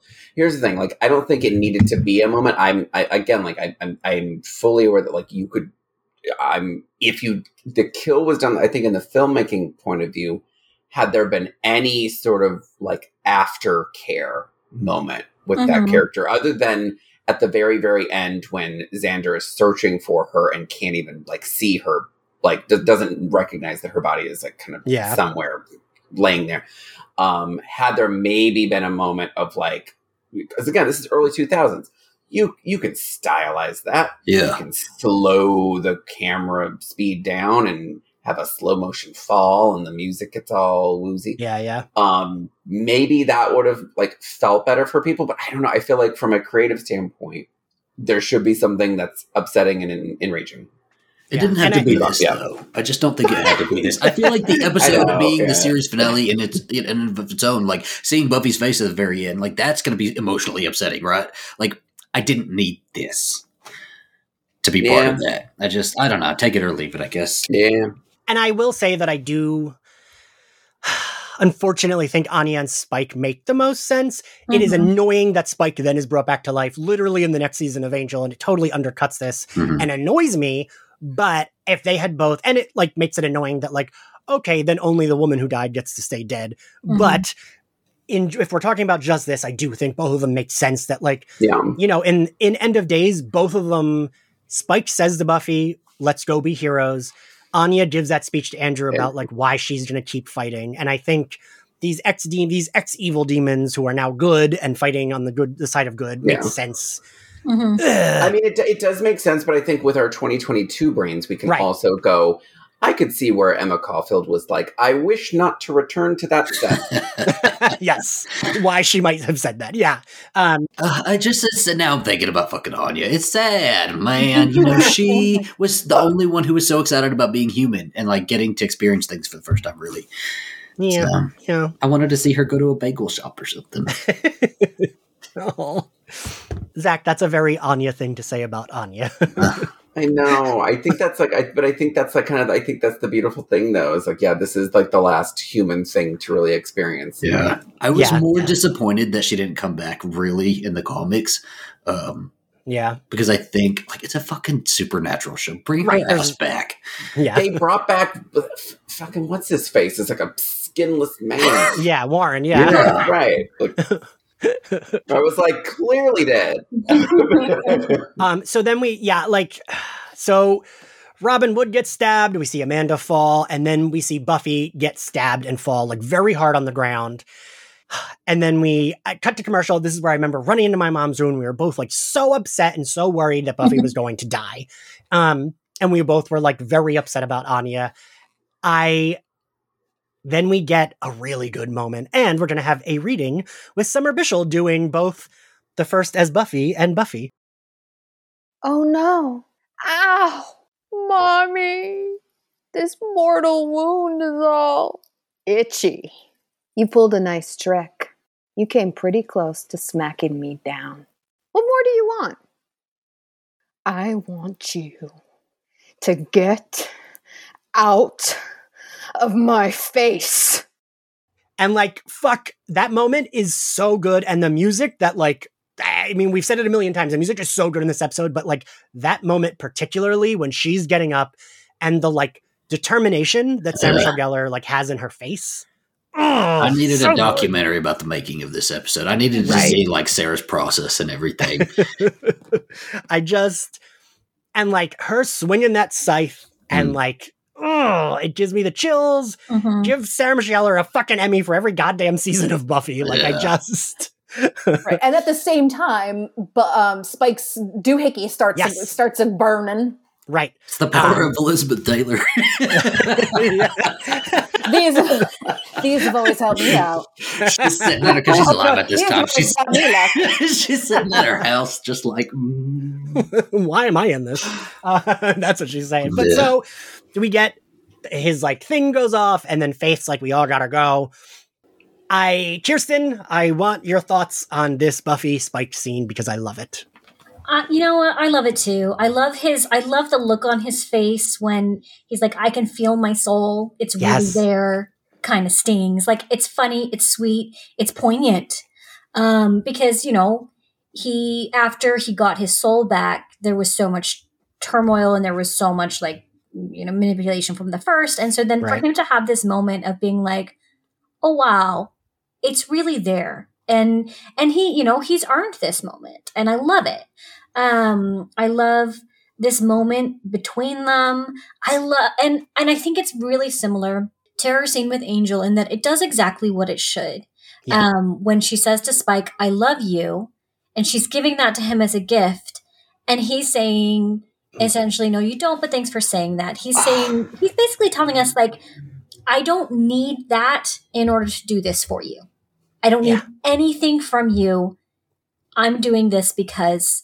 I love you and I want you to continue to exist and I want the world to continue to exist. And so we finally have a Spike who is no longer doing things to try to make Buffy love him. He's no longer doing things with an ulterior motive.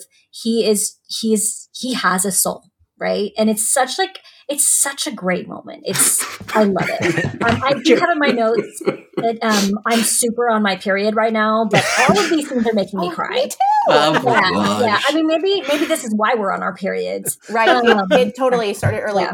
Um, I have to say, so from an acting perspective, Hmm. the fact that Sarah Michelle gellar did not get an Emmy or an Emmy nomination for this episode, okay, and I'll Right. tell you exactly why.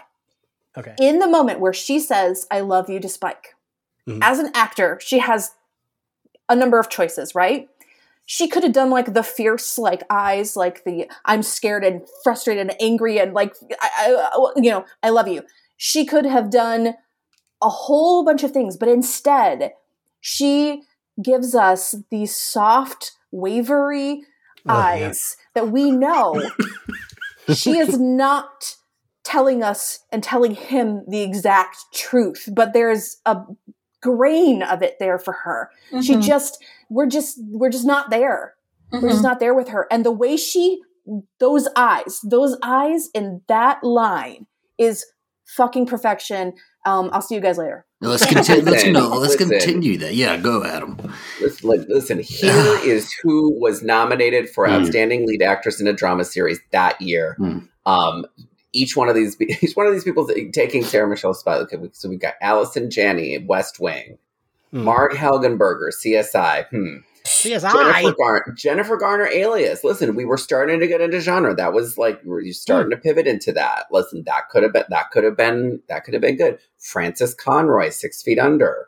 Uh, winner Edie Falco, Carmela Soprano, The Sopranos. So Hmm. you know, um, probably wouldn't have won because I would have given it to Edie. But I But- absolutely think I see vulnerability on this. Not even a Screen saying. Actors Guild. Let's. Nothing. let's I, I want to talk about that moment. I Exactly. believe I'm so UPN happy. lacked the. I, I don't want to speak for all the facts here, but I believe UPN lacked the uh, Yeah. ability to effectively financially campaign for these. Mhm. Son of a bee. That's so Right. Well, stupid, man. I want to say, Zach, I know you want to talk about this more because I do too. I cried just hearing you describe why it's so I'm, good, I'm Kirsten. flashes in my mind. Okay, Yeah. I could. I basically have the TV on right now. Uh, it's. I, but I do want to like go into that performance because I think like this. Uh, every episode should be talking about Sarah's performance. You know, it is. There's such a finality in the way she says it too that like it kind Yes. of like is. It's weird that he's brought back because. It is like she's never going to see him again. There's a moment about I think about this all the time when I've watched like dramas or anything like that. If there's ever a moment where somebody is not going and knows they're not going to see somebody ever again, like that's a heartbreaking like realization. And I think she Mhm. nails it so perfectly when you know Yeah. it's not this big moment where you start screaming and crying or anything. It's this moment where you have to just be you have to be a little bit stoic, right? And she Mhm. has to do that. And it's just the way you fucking described it. It was it was so perfect and I Yeah. And if fucking you love watch her. it back, if you watch it back, there's a little turn of her phrase when she says, I love you. It is not an I love you. It doesn't go down. Yeah. It's yeah. almost has a question mark at the end of it. It's so good. It's so subtle, but listen to it again.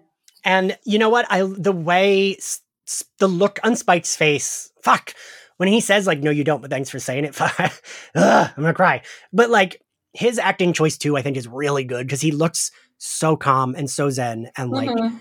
he he understands she's giving that to him as a gift, and he appreciates it. But like eh, ultimately, and ultimately, it also leads it leaves it up to us, right? Whether we think she is saying it because I I go back and forth here where I do she loves him. I just don't know that she knows 100% what that means, Mhm. whether it's romantically, whether it's as like I I have love for you the same way I have love for Angel or whatever, but I I I like that it's not so final, but it's still there and it still works and like fuck it did the two of them and like even the visual of them holding hands and their hands catching on fire Mm. i don't understand why it happens but i fucking love it Yeah, Like, whoever came up with it is you know, a plus Right? plus plus plus plus plus Right. plus. Twin Yeah, it's just so good, and they they their chemistry in this scene is just off the charts. I my mom does not like Buffy. She does not watch Buffy, but I remember every time I would watch this finale and that scene would come on, I'd look. I always made sure to look over at her because I knew she was going to do this, and she would be crying.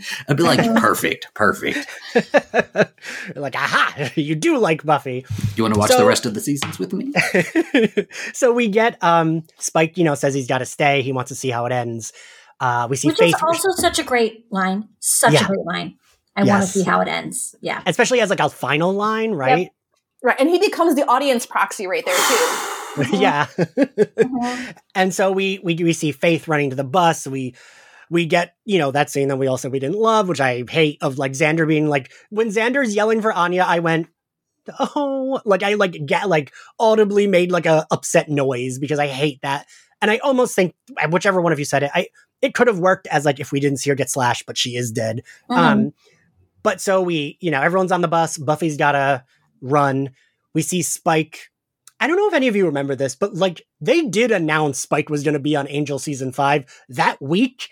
And I remember being like, wait, he can't die. He's going to be on Angel. Oh, really? They ruined it for y'all like that? Yes, oh, they did, damn, yes. man, It's, damn. Yeah, it's so hard to like do this sort of like cast announcement. That's Halloween Kills marketing yeah. right there. Yeah, it was so weird. It was like Alright. they had the image of him and Angel together to ready to go as a promo, which like you didn't need to promo the season that early. Yeah. Um, so I don't know why it almost feels like WB did it to be like, hey, fuck you, UPN. Yeah. Um, because I can remember like crying, but then being like confused when he turns to like Ash when he starts to like fall apart because I knew he was going to be on Angel. Um, so it is annoying that it undercuts it, and I do think I love Angel season five, and I love Spike on Angel season five. He makes it way better. They have a great dynamic in that season.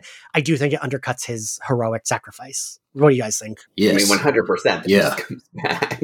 Yeah. Like, Right, From 'cause a it's like- narrative perspective, of course. From a fan perspective, I don't care. Yeah, yeah. right. There's just I mean, some it's- things you just don't give a shit. I mean, that's the thing. I mean, it does kind of foreshadow, like you know, you know where where you know Joss goes from here into you know Avengers and you know Marvel Right, right. comics and all that because it's a very comics thing, especially it's a very X Men thing to just be like, like no one is dead. Yeah. Yeah. Ever. Yeah. I mean, like, yeah, I think about that a lot with like a- anytime I'm reading. I remember there was like uh, when I was consistently reading comics, I had missed uh, like two months, and in those two months, Thor had died and already come back to life. and being like, oh, all right, whatever. Like, and that's kind of how comics always are. So, Right. whatever. Like how many like Cyclops deaths? You know? right. Yeah. You know what else is dead here? The CGI budget, because the scenes where Buffy is running across the oh, building. Oh, yeah. Yeah, and she looks back at a green screen mostly, you know, like. Uh, but but this we this can be a show that they go back and like fix at some point, right? And like like make it, but like but like don't Yeah. do it the way they they did the remaster back then, you know, just like somebody who loves the show go in and Yeah. do something because it's possible. Ooh, yeah. But the, Oh, I will could- say that the the bus stuff, like sliding around on the bus when it when it does that hard stuff, like uh, Fast and Furious stuff, Yeah. that's pretty fun. Fucking cool, Yes. man. Listen, isn't? I was gonna say this is where my blood really gets going on Yeah. this. Like any, t- I think I don't know. I feel like I my thing with Buffy is that like when she's fully isolated, that's when I'm kind of. It's weird. It's when I'm most sort of like attached to like her as a character because it's it's very frequently like Yeah. You know she's kind of buttressed by everybody. But I think this moment where she's really really like on her own, kind of like everyone else is sort of safe, and then she's and then she's got this one last bit. Like this is where I kind of really get pumped. Yeah. Yeah. Yeah. Um, and I, I do, I, the CGI is terrible, but I do love seeing her. It's cool, right? We hadn't gotten that big of stuff. Like, we hadn't gotten a scope like this. And I remember when it cuts to the town being like, wait, what? Yeah. Like, seeing the, this like above shot of Sunnydale collapsing Mhm. um, definitely wasn't something we had ever gotten before. And the CGI didn't take anybody out of it, right? Like it shouldn't take you out of it. You should still be like We'd super already pumped, seen. right? Oh, I mean, it was 2003. That was fantastic for us. yeah, back then it wasn't bad. That's some UPN money right there. Uh, it's it's she's just like you know, and I love everybody on the bus that nobody's really like. It's almost like nobody's concerned for her because they know. They know she's capable. She's capable. She's going to meet them on the other end. Dawn has that concern, and she Yeah. can carry enough of it for everybody. Yeah. Right? That's Like- why no one was concerned when they kicked her out of her own house. Oh, yeah. They were like, or "Oh, they just I don't know." give a shit about her, right? Or, the, or I, no, I think they were like, they were like, listen, get out. Did They're you like, know that "She'll be that's where Airbnb started? Right. Yeah. Buffy created that after that. No, it's true. It's like when it's like when you like you when you like bully a hot person, you're just like they're fine, they'll be fine. Don't worry. bully a hot person. so like it's like when Liz Lemon is revealed to be like the worst bully to like everyone in her old class. so the bus does do its like turn, and I, I I know that the final shot is very good, but fuck the the scene of Buffy jumping off the bus and like ugh, it makes me emotional. Like her looking, literally looking at Yeah. the road ahead of her, and like her like being pretty zen about it, like makes me so happy. Like she, Mhm. that's what Buffy deserves, right? Like I, I just, I don't know. I think Kirsten, what do you think about that? I mean, I like I like all the moments in this. I like you seeing, you know, Slayers taking care of each other. I, I like Robin's fake out death moment. I like that um, when Xander asks Andrew about what happened to Anya, and Andrew Yeah. straight up lies. Yeah. Yeah. He says she died saving me. She didn't. Yeah. But Yeah. I like that he lies about it. I like Yeah. that he like Yeah. he's like, I'm gonna give her that. And then, you know, when Xander says, That's my girl always doing the stupid thing, like Uh-huh. it's such a sweet moment. Um, and then I do like that they've established that there's enough wounded people on the bus that it makes sense for us only to have our core heroes standing at the end, like standing at the end of the world, basically. Well, like people and- need a breather also. Like, even Yeah. if they weren't injured, just sit, sit your asses on the Yeah. bus. We'll give you a juice box and some goldfish. yeah. And that little comedy moment of the sign with the squeak, Yes. squeak. Yeah. Yes. I, and I just I'm such a fan of like of uh Giles's There's another one in Cleveland. yeah. Like oh, oh, but but I think for me, I mean, the last shot of this this show, I think, is absolutely perfect. It makes me cry. It's astonishing. But when when they say we saved the world, and then they say we changed the world, that for me Yeah.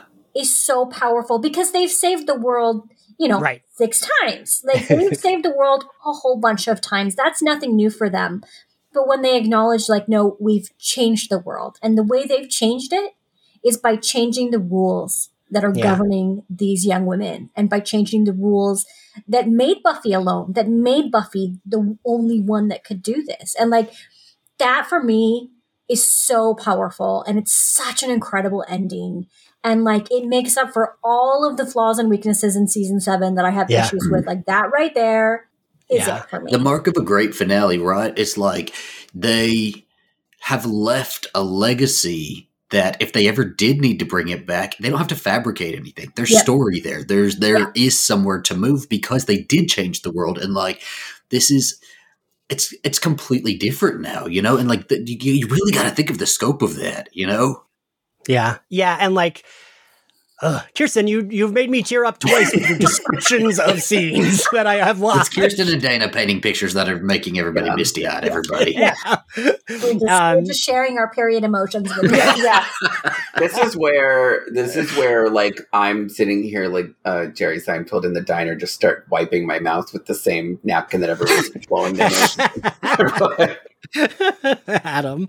But like, so uh, I don't know. I I can remember I, I watching this and being so happy that Buffy got a happy ending because I was very afraid she wasn't going to. Mhm. Um, and you know the fact that she doesn't even say anything, but like you know when Giles asks like who did this and she says Spike, but that's it. She's just kind of like she feels relieved, and we feel that from her that she's like I did it. I fucking Mhm. did it. Like Mhm. But she's also not alone in the world anymore. No. She doesn't have to carry the burden of being the Slayer because now she has an army of Slayers. yeah. And that's why she fucking smiles. Like, I mean, all this destruction in her wake, but now the world is has changed. Yeah. Ugh.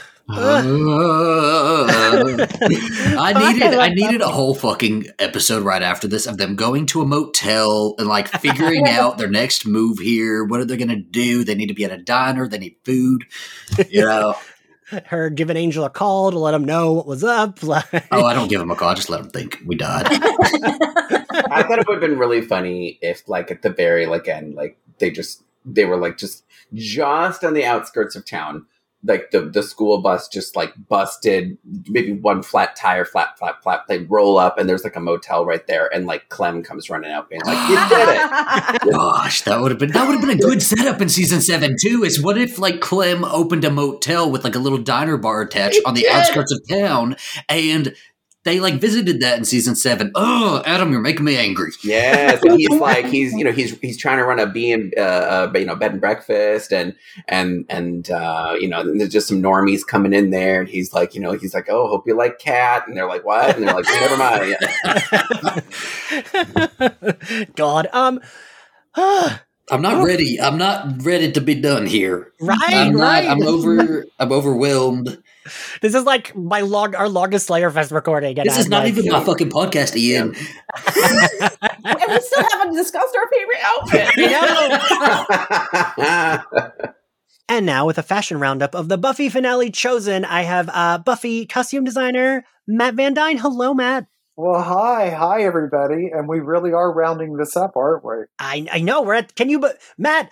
Holy shit! Let me tell you. I want everyone to know how patient, how kind Matt has been with his time this entire fucking season.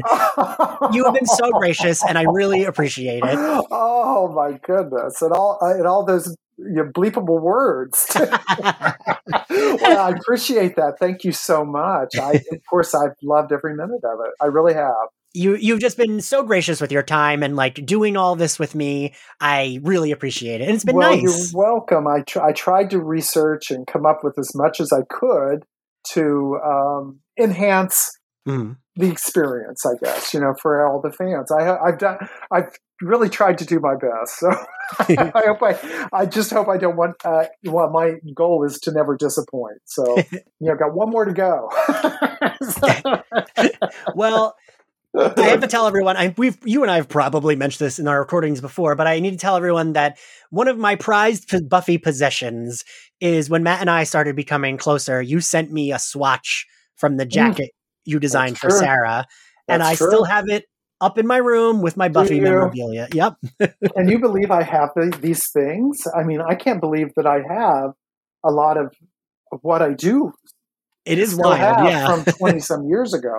Yeah. I mean, today I found the uh, crew call sheet for the very or almost the last. I guess it was when we were shooting out of town, doing all of the the stuff with the bus and the high school. Okay. Okay. Yeah, I found that call sheet, but I couldn't That's believe I still had that. Was that the last scene they filmed or no? It wasn't as a, as I well, I don't think so because then I go back to I think they call it. it's been a while since I've done this. Uh, it looks to me as if we were shooting back on the sound stages, wrapping up on which days? April the sixteenth and seventeenth, Hmm. and those were after uh, the um, the location shoot. Okay. So I'm th- I'm thinking the location shoot was on a was that on a Thursday or Friday? Friday, probably Thursday and Friday. And then we came back to the studios on Monday and Tuesday. But I think Easter fell in between. I remember something about. Okay. Uh, but, But yeah, so- I, I mean, this is uh, yeah, Sarah's jacket. That is uh, a big uh, factor in this final episode, isn't it? I mean, as it turns Yeah. out. I mean, Yeah. Matt, you did this. The outfits in this episode, I feel like you did such justice to these characters, knowing it was like their last time out. Everyone looks, especially the women, look Aw. fantastic. Oh, that's so humbling. Thank you so much. I really, I really do appreciate it. And I, my uh, thanks always goes out to the fans for showing their appreciation. And I'm so grateful that people are still appreciating the work all of these years later. Yeah.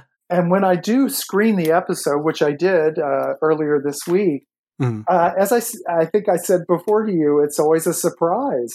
Yeah. Uh, it's it's uh, I, I don't keep it in the forefront of my mind, but when I Mhm. go back and look at it, which it had been quite a while since I had looked at it, I, I was uh, I was uh, happy with it. I thought uh, because I, I've seen still photos from the Right, episode, and I don't think they do it justice. Really, I think the you know what we see in the episode is you know live action. I mean, it does it does play well, and I, am just thrilled that uh, I got to be a part of it. And uh, you know, it means a lot to me that uh, everybody has reached out and let me know that you know they've appreciated the work. Matt, you are you are so sweet.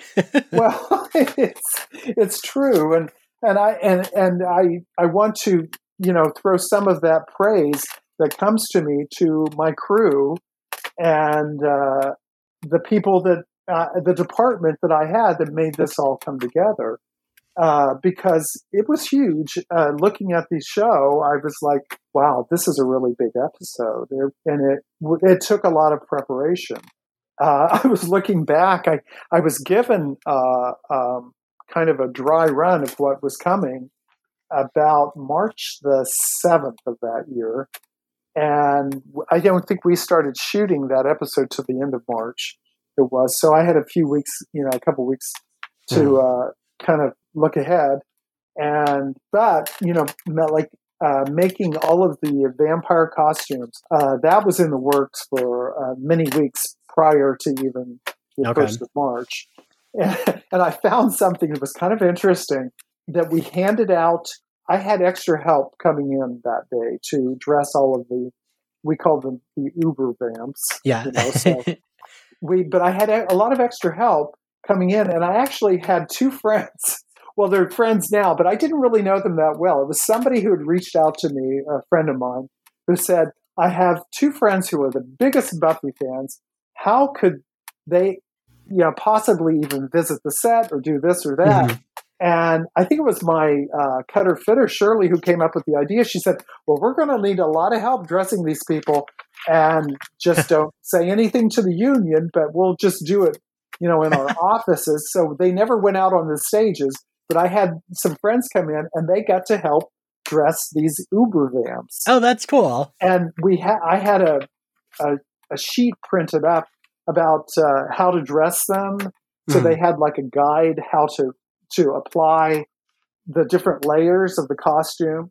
But I also have a, guide to how to make these costumes. And it was really kind of interesting because, you know, every layer of the costume, of which I think there was, I would say four, because there was a bodysuit underneath that we made, and then there was uh, uh, the lower layer, the middle layer, and the top layer go- going from the feet to the head. And as we would apply those, we would paint at least three layers of paint on all of that leather. But before we even did that, uh, the bodysuits were all dyed, I think, at least twice. But and then every piece of leather that was added to the leather, there'd be like leather lacings, leather straps, leather this, that, whatever, you know, whatever, that was all painted as well separately. We added real bones to to the to the Uber vamps, and those were tea dyed in tea to age them, and they hmm. would be dyed overnight. And then you know we would add you know certain uh, holes, uh, drill holes into those, so we could sew them on to the costume. So it was it was it was labor intensive. Let me tell you. Jeez. So coming up with that, yeah, and then just making leggings and that was a whole separate thing for uh, the Uber vamps. You know, just that they had those uh, different layers underneath. But yeah, it was it was quite a uh, you know a project because even though there was a lot of CGI, there were still you know many right. many a- actors you know yeah. you know actually there in the scenes, and uh, and then you know on top of that, all of the the fighters, the potentials who were you know in the scene to fight them. So all of those people had to be, you know, uh, dressed and doubled and tripled, you know, for you know the fights and the blood, and you know there was a lot going on in the you know in the fight, so you know we had to be prepared for that as well. And then, as you said, dressing the principals on top of it, well, that's just the icing on the cake, you know, to make everything resonate as I hoped it would with the fans.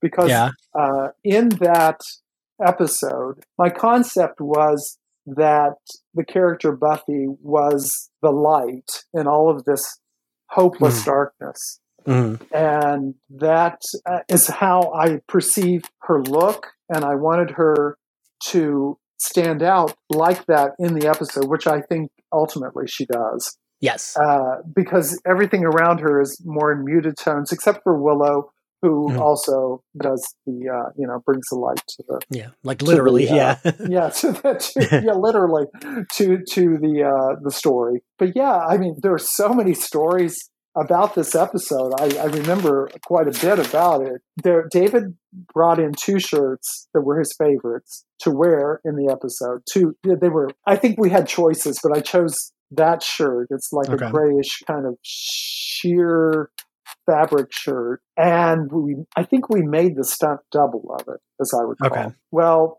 the story goes that my one set costumer, ah, I don't know what she was thinking, but she put the wrong shirt on the stunt double. She put the hero, we call it the hero shirt, Oh, on the stunt double. And then he slides on the floor. Well, that's going to rip that shirt. Right. So we made good on it, though. We fixed everything. But but that, I remember I couldn't believe that you know that mistake had been made. it was so obvious which was the stunt and which wasn't. And I won't tell you which costumer did that, but but yeah, there, there there there were so many things in the episode that I remember. I remember Michelle Trachtenberg begging me to to wear Marc Jacobs, which was that she loved Marc Jacobs. And uh, you know, so we came up with that zippered top that she's wearing, that I think she wears with some faded jeans, as I recall. They're like dark, uh, yeah. yeah, they are right. I thought so. So you know whose whose clothes I think cost the most in that Huh. episode were Anya's. Oh, really? Yes, because I put uh, Richard Tyler, who was a, a prominent designer at the time, on her Richard Tyler jacket and Re- Rebecca Taylor pants and a Richard Tyler fuchsia top underneath. But you know, she got pretty messed up in that. Yeah, yeah. you know, as it turned out, poor Anya, you know, bites the dust in this episode. And And I love that jacket on her, Matt. I think it looks fantastic. well, thank you, thank you. And but you know, I'm going to share an interesting thing about the jacket that Sarah wears. okay, that- hit me. So when I was looking at my notes, and you know, I purchased the fabric, and I worked, you know, with Sarah, you know, to come up with the design. But you know, I chose the the suedes and all that, you know, that we ultimately used. Yeah. And when I went to this uh, leather house here in LA, which still exists, I think the name of it is Caudell's, I believe is the name of it. That suede, I, at first it kind of rocked me when I looked at the price, what I paid for that suede to make the jacket. Mind you, I had to make, you know, you have the way you pick out suede is you have them lay out the skins, several skins there, because it's real skin, you know. So, and you have to find which ones have the least defects in them because they're not man made. This was a real thing. Mhm. So, um, you know, in choosing that, you know, picking out the best choices, I have my receipt for what the jacket cost and or the the suede pieces cost. And at first, it kind of and I thought, oh, that's interesting. Well, we know the number six six six Mhm. you know, in biblical prophecy Right. and all of that. Well, the price of this the suede ended up being six hundred and sixty six dollars and fifty cents. And I thought, isn't it interesting that in the fight of good versus evil, Right. that that jacket, which is so prominent in the episode and has come to represent, you know, the good overpowering evil, Yeah. that that's the price That's funny. yeah, but that's the number. I know that, it kind of rocked me. I hadn't even really realized that until recently. Oh, really? Yeah, no, I didn't. I didn't know that.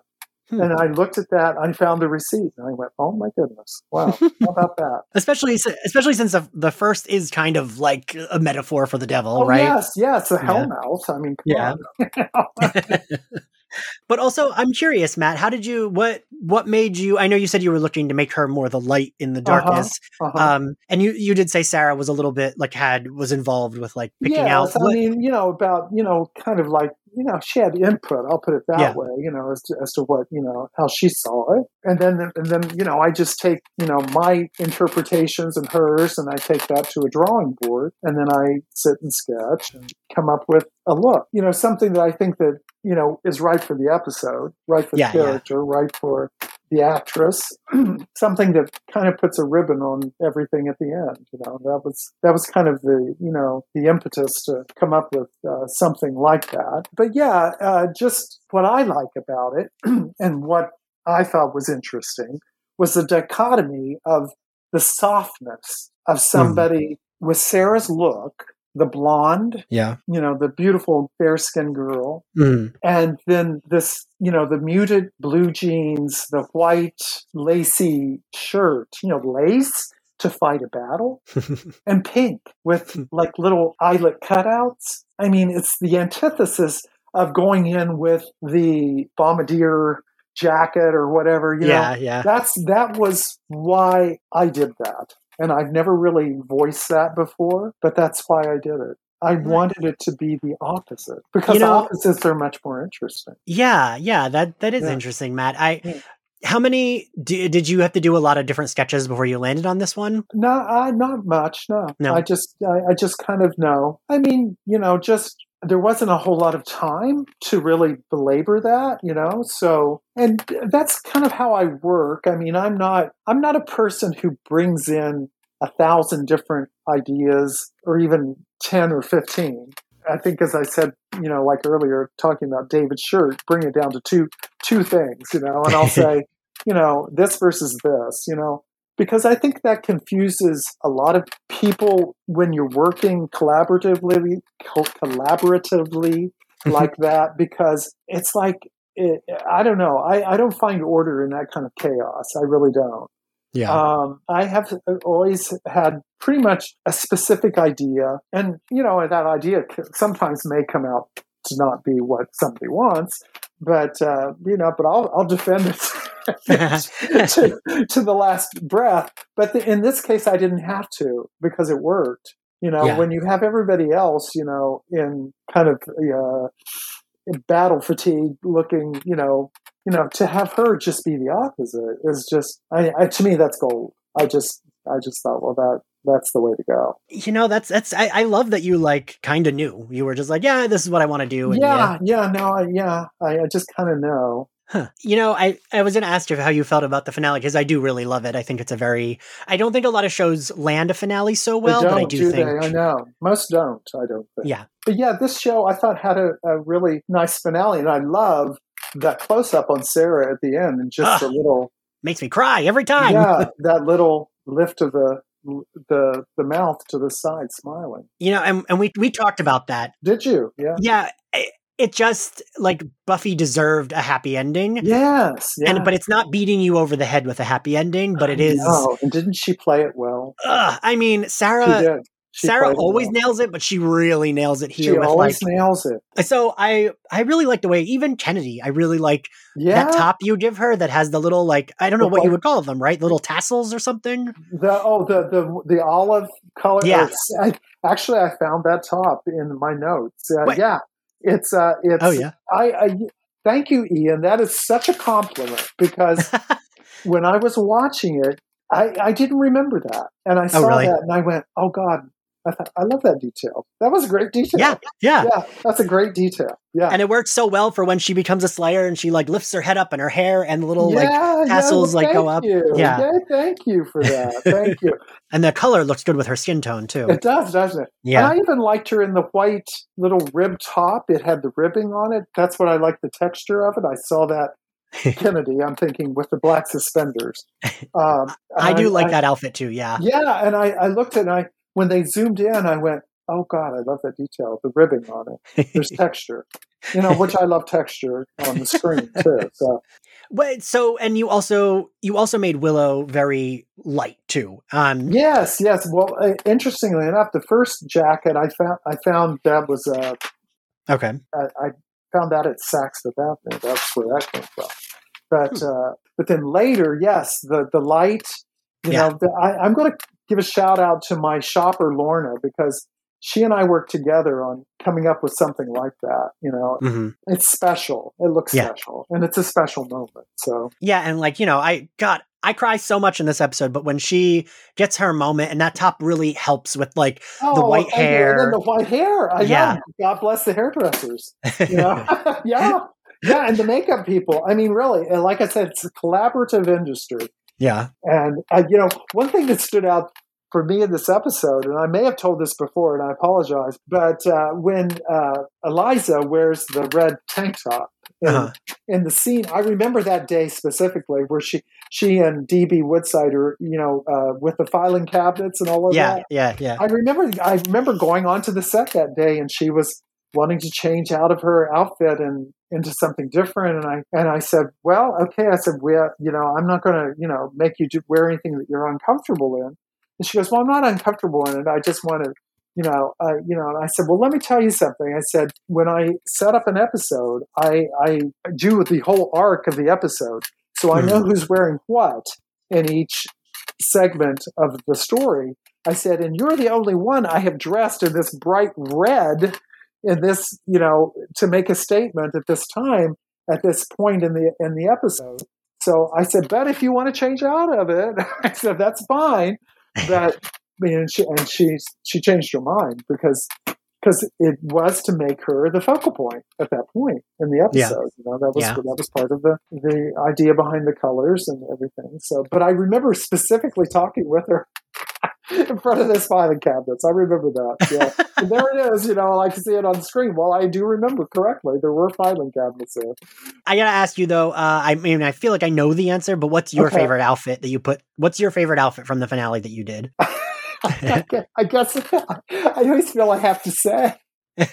uh, well, Sarah's. You know, Yeah. The outfit. Yeah, yeah. Is that the is that is that jacket the only thing that you like built for one of the main cast members for that? well, of course, we built all the the Uber. Right. van, Yeah, yeah. Yeah. So I would say that Sarah's outfit is probably my favorite. I mean, it is pretty damn iconic, Matt. well, as it turned out, you know, it has to be because you Right. know that was um, the one that resonates so much with the fans, and and you know, and, and I love Willow's outfit. I love that outfit too. Yeah, yeah. You know, and I loved her her jacket. You know, like I said, with the I think it's a corduroy skirt. I think she's wearing brown corduroy. yeah, I wasn't sure what that with was made of. Yeah, I think that's what that is. What what a thrill to to dress these beautiful actors, male and female. yeah, You know, uh, you know Nick and uh, James and, and Tom and and Yeah. DB and you know actors. I don't talk enough about the boys probably, but you know they were they were instrumental in this too. You know, just what a thrill to have these wonderful people where you know our creations or my creations, Yeah. I guess. You know, so um, but yeah, no, it was I, I I thought it was a great experience, and I'm uh, glad, like I said, that everybody seems to still appreciate it. That's yeah, really, yeah.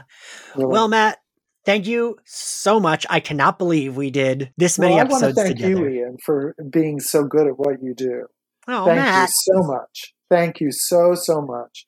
You made it a pleasure. You're so professional, and you know what questions to ask. You know how to ask them, and you're just you're just sensational. So Thank I'm you. just- I you're gonna make me cry. Jesus, everyone's been making me cry. Everyone's been so nice about you've been, this. You've been so so good to me, and certainly so good to the the people who love the show so much. So. You Well, know, I and appreciate and I know that. the other people that I worked with on the show that you've spoken with. I'm, I know they feel likewise about you. So Thanks. I I I really appreciate. That's really nice to hear, and I appreciate that. Um, yes, I cannot thank you enough. This has been really delightful. Like you know, uh, I'll tell everyone. You know, sometimes we'll record two or three at once. Oh yes, we did. That's true. This is You were always on. You always knew exactly. You, you came prepared. Yeah. Well, I try. I I just you know it's and it's been really we.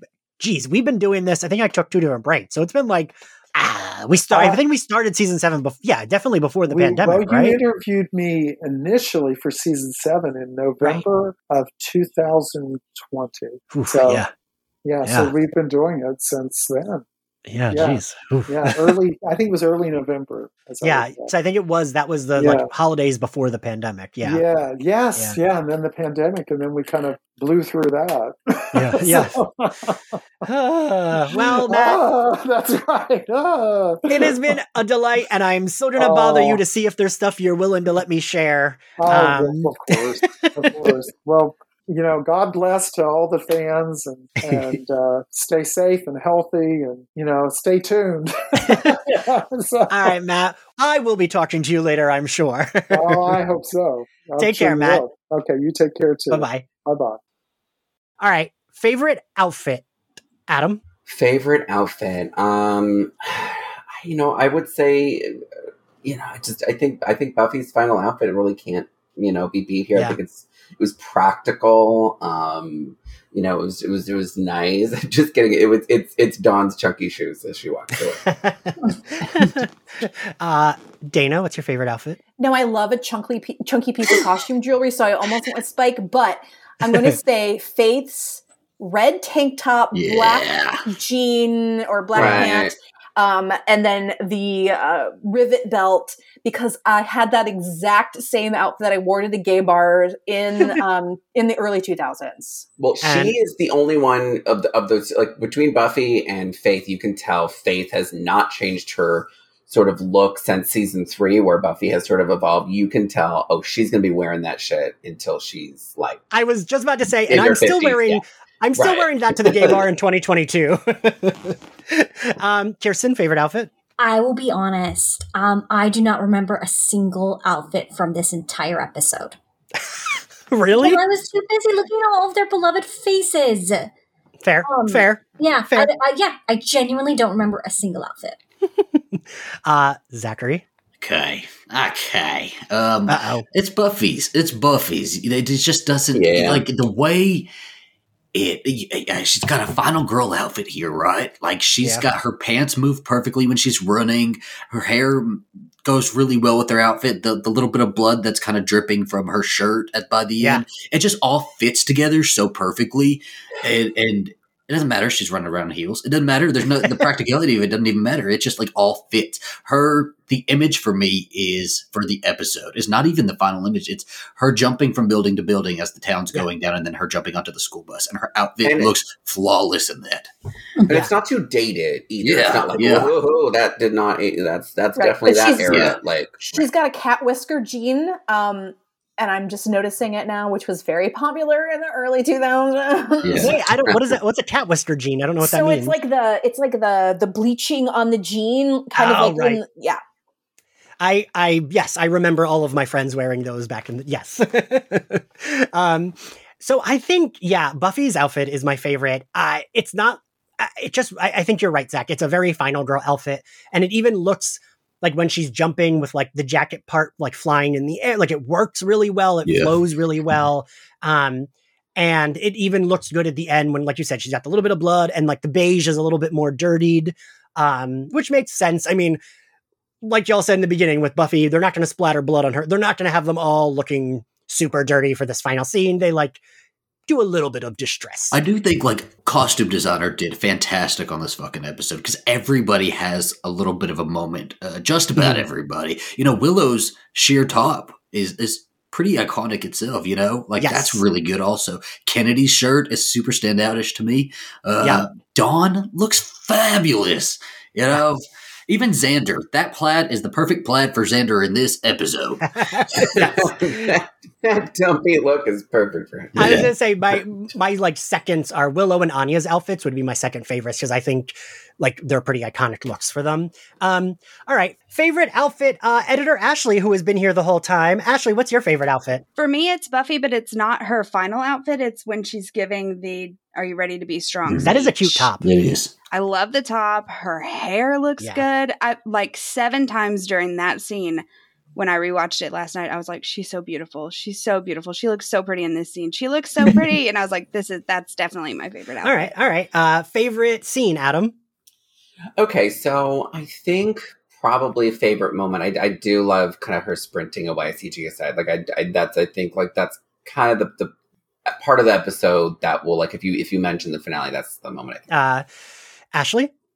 My favorite scene, um, you know, honorable mention to the speech and all the girls getting their power, but for me, it is when after she's been stabbed, when she says, Get out of my face, and she stands back up, and the music Mhm. swells, and Rona tosses her the side, and then she like knocks all of those Uber vamps off the cliff. And that for me was the moment, the first time that I watched it, that I knew like 100% without a doubt, like we're making it through this. Like for sure, Mm. they're done for. Like this Ashley, is now you're gonna make me cry. Fuck. Um, favorite scene, Kirsten. I, that final shot when she's surrounded by her friends and her family, and they're all kind of chattering and and looking over the ruins of of this home that she's fought for that has tried to kill her so many times Mm-hmm. and then the camera just gets closer and closer to her face and it's not it's not this like joyful triumphant smile it's Right. just this little hopeful okay Yeah. okay smile and like oh i love it, It- i love it It really is like Sarah Michelle Gellar. God, she's so good, but she really like. I I felt like she knew like Buffy wouldn't be like joyous, like yeah, like No. she would be like a quiet, like ah, right, Yeah. and that's Yeah. like her character. Um, perfect. Zach, Uh, I, I don't know if I can pick a favorite scene for this one. I think it's just my favorite. It, it is just my favorite episode. This is the episode that makes me feel the most powerful. You know, so I'll just I'll have to go with the whole episode. All right, that's fair. I, you know, Zach, I love this reversal because I'm always a super emotional one, especially my bloody Y'all Judy. are killing me because I am like fucking bawling talking about it. Aha, take that, Zach. Oh my god! um, Dana, did I call on you? I can't remember. Favorite scene? You did not. You Okay. did not. So it's not really so much a scene as a moment, and it's when all the girls who are not part of the Slayerettes Mm. um, start to get their power. Yeah. When that little girl with the baseball bat Oh yeah. goes up to, she pulls her, she and swings her bat back with all the confidence in the world and gets that sly smile on her face. It just it it makes me so happy for all of the the fans who watch this that see themselves as a part of this fandom and how important the show has been. I know it doesn't like make a lot of sense, but I just I get like such warm fandom feelings uh, in that moment. Yeah. Yeah. Um, God, did I call on everyone? Now I can't remember if I called on everyone. Ian, it's your turn. Okay, my turn. Great. Ian, what's your favorite scene? Um, I, I, it's a tie for me. The, my two favorite moments are exactly what Ashley mentioned, like the the Sarah Michelle Gellar's delivery of "Get out of my face," and then like that, like you said, the way she catches that scythe and just fucking knocks those Uber vamps over. Ooh, chef's kiss, perfect. But also the the speech for me, I uh, like Dana mentioned, like seeing all the girls, like I do love that. I do love the the one girl who catches the hand of like her father or whatever that's going to hit her. Yes, like yeah. shit. That is that is good. That is empowering. That makes me feel like I can do anything. Um, yeah, and it's like very weird for a finale that is the final episode of my favorite show to make me like feel good, right? Like I still cried and I'm still so emotional about it, but it makes me feel good, and that doesn't often happen. Um, Mm-hmm. and this does a good job of doing that. Uh, what grade do you give it, uh, Kirsten? A Zach? plus. A plus. Yeah. Ashley? A plus plus plus plus plus plus plus seven pluses for seven Aw. seasons. Thank you. I love this finale. Adam? Um, you know, B. No, I'm just kidding. A. Yeah. So wait, wait, are you an A? A. Yeah. Okay, yeah. Scare Uh, everybody for a moment. Please. Uh, The, rest, the way you all are going on. Come on. I'm go the way you F words are going on. Uh, Dana, what grade do you give it? And finally, the grade I never got in high school, A plus. Ah. um, and I am exactly the same, A plus. Um, I I just like I I understand the flaws of season seven. I really do. I talked about them a lot this season, but like fuck, this season lands the finale so Mhm. well that like Mhm. I I don't know many shows that land an ending as well as Buffy did. Um and like shows that I love. Like I love the Lost finale. I think Lost and Buffy have two of the best finales. I but I there's other shows that like I love I love to death, but like like Veronica Mars. If you asked me Mhm. about that the first season finale in season 3, I think that's pretty crappy and then the next season finale in the Hulu revival is awful. They're Um still trying to figure out their season finale. yeah, like and like, but that's a show that I love. Um, and I don't. I I'm just used to season finales not quite making the landing, and I I just think even the little the little issues we had, it just lands right, like it really does. Mhm. Um, thank you all so much. This is wild that we are done, Buffy. Um, I I can't thank I all I got of you one thing enough. to say. I want to say something before you end it. All right, go ahead.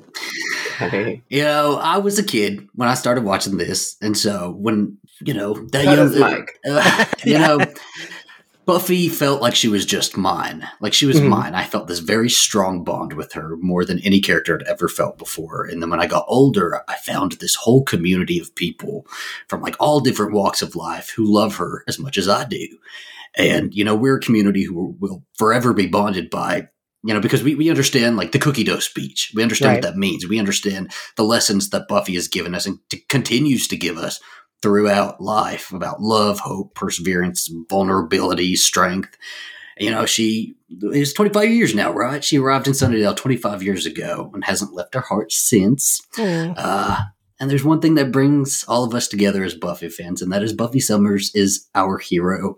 I love her with all my heart, and child Zach would be through the roof that he gets to talk about Buffy the Vampire Slayer with a bunch of people. Mm-hmm. Zach, now you're making me cry. Fuck. Wait, I have something to say. Can you believe it? Get your Andrew speeches out. Everybody got All it? All right, hold on, hold on.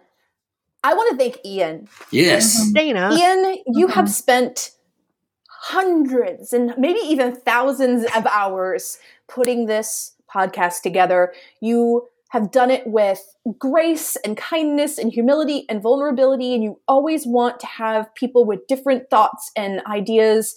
And I have been honored to be a part of this. Um, I didn't watch Angel, so I can't, you know, speak to that, but I hope to be a part of things in, in the future with you. But thank you for making all of us feel special and for Mhm. bringing Buffy and all of its amazing complexities and goodness and sometimes badness and craziness to so many fans across the world. Absolutely. you you as as uh, almost as much as Buffy have brought a community together yourself. Mhm. I made that whole speech about True, myself, but true. now it's about Ian. No, this episode is about yeah. Ian. Thanks, guys. I need to like think of something to make Ian cry now. Um, I, well, I don't know what to say now. I could say I'm very glad I was gonna have. I was gonna have us do this on Zoom, and I'm very glad I didn't because I don't want you all to see how gross I am right now. Um, but Uh, yes, Adam. I, I would just say, like, Wait, Adam, do you have something nice to say? I do. I was. um, like you know, I echo what everybody else says, but also, um, just in case anybody missed the beginning of this, this is not the end of Slayer Fest, so don't cancel your Patreon accounts. uh, there is going to be a lot more. I just needed to remind everybody of that. Has very like again, I, I I established at the beginning of this episode that I am deeply physically uncomfortable with even the idea of finales. So um, that's why I'm. I, that's why I've been behaving so coldly. Um, but I will say, yeah, this is this is far from the end. So this is like a nice milestone in the Mhm. history of the greater Slayer Fest '98 experience. But it is far from the end. Uh, in the end, and you're going to be doing many, Oh. many more great things. You are going to take a break. Yes. Please. Um, but uh, you will be back with Buffy content Yes. and other content and other things. Yes, and there's you know between the time we get to now and Angel, Moon Knight will come out, and there will be a couple of Marvel movies, so you'll probably be at least hearing Adam on some of those. Oh, I bet. Yeah. And if a female character somewhere somehow is doing something strong, Ian will cover it. Yes. Um, even if it, even if that strong thing is some sociopathic shit. Wanda, we stand forever. Um, guys, I just I really appreciate this. Um, but before we leave, we have uh, I want to hear what everyone else has to say. Hi, this is Stacey Abrams. I think it was probably the only way you could end that show. Had it ended in the cave, had it ended with that last deceit, it would have been not only anticlimactic, but it wouldn't have been true to how the show started. Having them stand there, recognizing that ha- despite having defeated the biggest big bad they could, having saved you know humanity yet again, there's a pedestrian nature to what they do. That even with that victory, a new fight would come, and it may be a lesser fight that didn't require the activation of all the potentials and the decimation of all they loved and their favorite people, but they knew even in that moment it wasn't over. And that's what Buffy is about. It, it's the it's this pursuit and it's the constancy of the challenges, but it doesn't remove the joy of the moment and the genuine love and camaraderie of the friendships. And so I I think the juxtaposition of them standing a bus, the school bus, the you know sort of wry reaction that Giles had, and Buffy's glib yet very honest reaction. I think it was the perfect encapsulation of that show. Hi, I'm Ryan Houlihan, and I absolutely love Chosen as a finale for Buffy's journey. As Joseph Campbell taught us, there will be other heroes' journeys like Lord of the Rings or Star Wars or Harry Potter, but to my knowledge at least, only Buffy's ended in such a satisfying way. Not only does our main character get what she's always been after, to not be alone in her fight, but the audience is also handed a canon, in universe way to launch thousands, if not millions, of new Slayers with new stories to tell, be that in a big budget reboot or crowding the depths of internet fan fiction. In the end, Buffy was chosen because she chose herself. And along the way, she gave us permission to as well. Thomas Lenk. Um, I will say that I did not. I, I did not know if I was going to make it to the end, and I was very excited. Like you know, clearly we s- skipped through all your lines, and then you see if you're dead on your last line. Um, so I definitely did that with this episode, but and I was excited that I didn't get killed in the end because also at that time we thought, oh well, I can then I can be on the spinoff or when it Yeah, comes yeah. back. it's not, you guys. It's not happening, listeners. It's not. It's not going to happen. Okay, so let's stop DMing me about how Andrew. You you have a really great idea for uh, a a Ripper series with Andrew. It's not happening. Okay, so um, yeah, I was just excited to to get to to live, and happy that I because I I was paranoid I would get killed before that point, um, but I was actually devastated by um, by Anya's death, and I remember them talking about that it would be more devastating if it wasn't a big deal. People would be more upset if if it wasn't like a big yeah leading up to it death and then like lots of coverage. So apparently that's why it's just sort of like and they just move past it and she's gone. I was just so devastated by that. That made me real sad. I same. Look, like I can, I can get serious, you guys. I'm not all just jokes and laughs. what was your favorite part of filming that uh, finale, Tom? Um, my favorite part about filming the finale was, you know, it was all all of us. I just remember being on that school bus, wherever we were filming out in the middle of nowhere. Um, that it was kind of it was everybody, and I think that was one of the last things that we filmed. And because I was obviously a newcomer to the group, it just felt very. I felt as a person who was, you know, a, a, a nerd and picked on a lot growing up and was never part of like the cool kids group. It was one of these moments in my life where I thought, oh my God, like I finally, I made it. Like I'm one of the cool people. I'm part of this group of actors, these like amazing, talented people that I respect. And like, I'm one of them for today. Anthony Oliveira. Uh, my memory of Chosen is watching it in my parents' basement, which is where I watched uh, every episode of Buffy when it aired.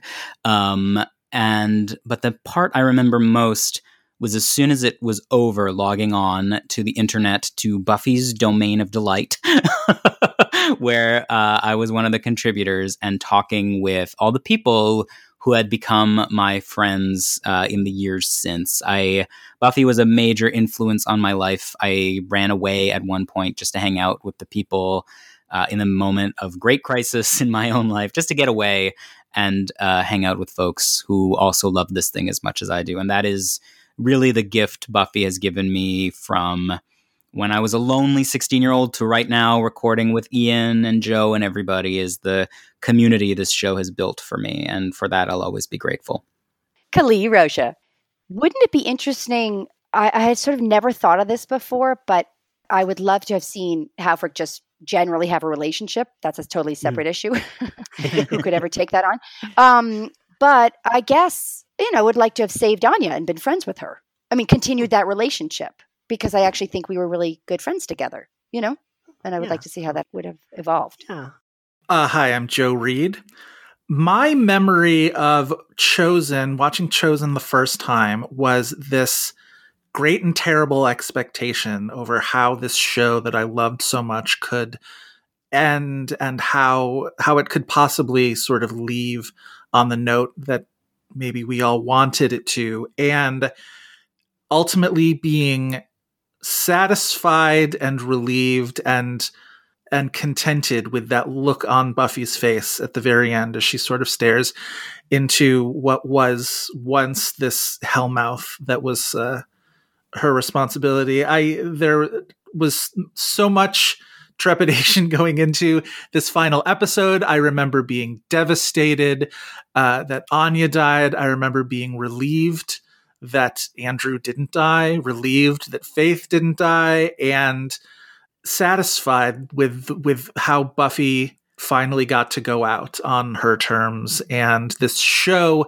that was such a big part of my life and was now over would be able to exist in my memory as uh, a complete object now and a little bit of i guess i felt a little bit of that relief as well for as much as i was going to miss the show it was it had ended well and and good for that. Buffy writer jane Espenson. hi jane. Hi so good to be here again. I remember very little from the from being in the writer's room. Uh, i remember being told I don't remember if it was a discussion or if I was told that Anya would die. I think that's the thing I remember most vividly is the discussing of Anya and Andrew uh, and how they would how they would end up. The rest of it, it just sort of magically materialized. And I rewatched it this morning, first time I had watched it in probably decades, and it's fantastic. I was really struck by the way every single person is given their their moment, their send off the redemption. Oh, it's just lovely. Everybody gets an, their appropriate moment. And the Buffy in particular, that, that notion that she can finally set her burden down. It's, it's yeah. empowering in an atypical way. It's not, oh, she's been transformed into some kind of uber slayer. It's that no, she's been able to hand it over. And I think that's so lovely. Uh, I, I was, it really struck me this time how lovely that is. How did you feel about Anya's death? I know because you especially had a lot of fun writing Anya. So how did you feel when you found out she was going to die? Well, it's the finale. She made it the whole way. um, yeah, I, I never, I never let the death of a character, particularly in a supernatural show, you know, every, they were afraid to tell me that when they came up with the idea of killing Jonathan, and I was like, it's fine. Trust me, he'll be back. And then he was back. You know, the, because he because the first pretended to be him, and then we saw him in the flashbacks in in Storyteller. So um, I I never take a character's death too seriously.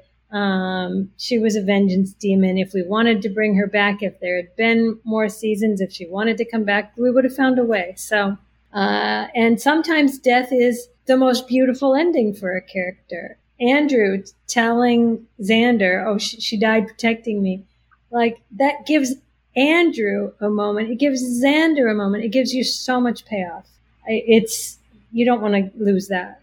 Is there anything that you wish that if y'all had more time, you could have included in the finale, or not really?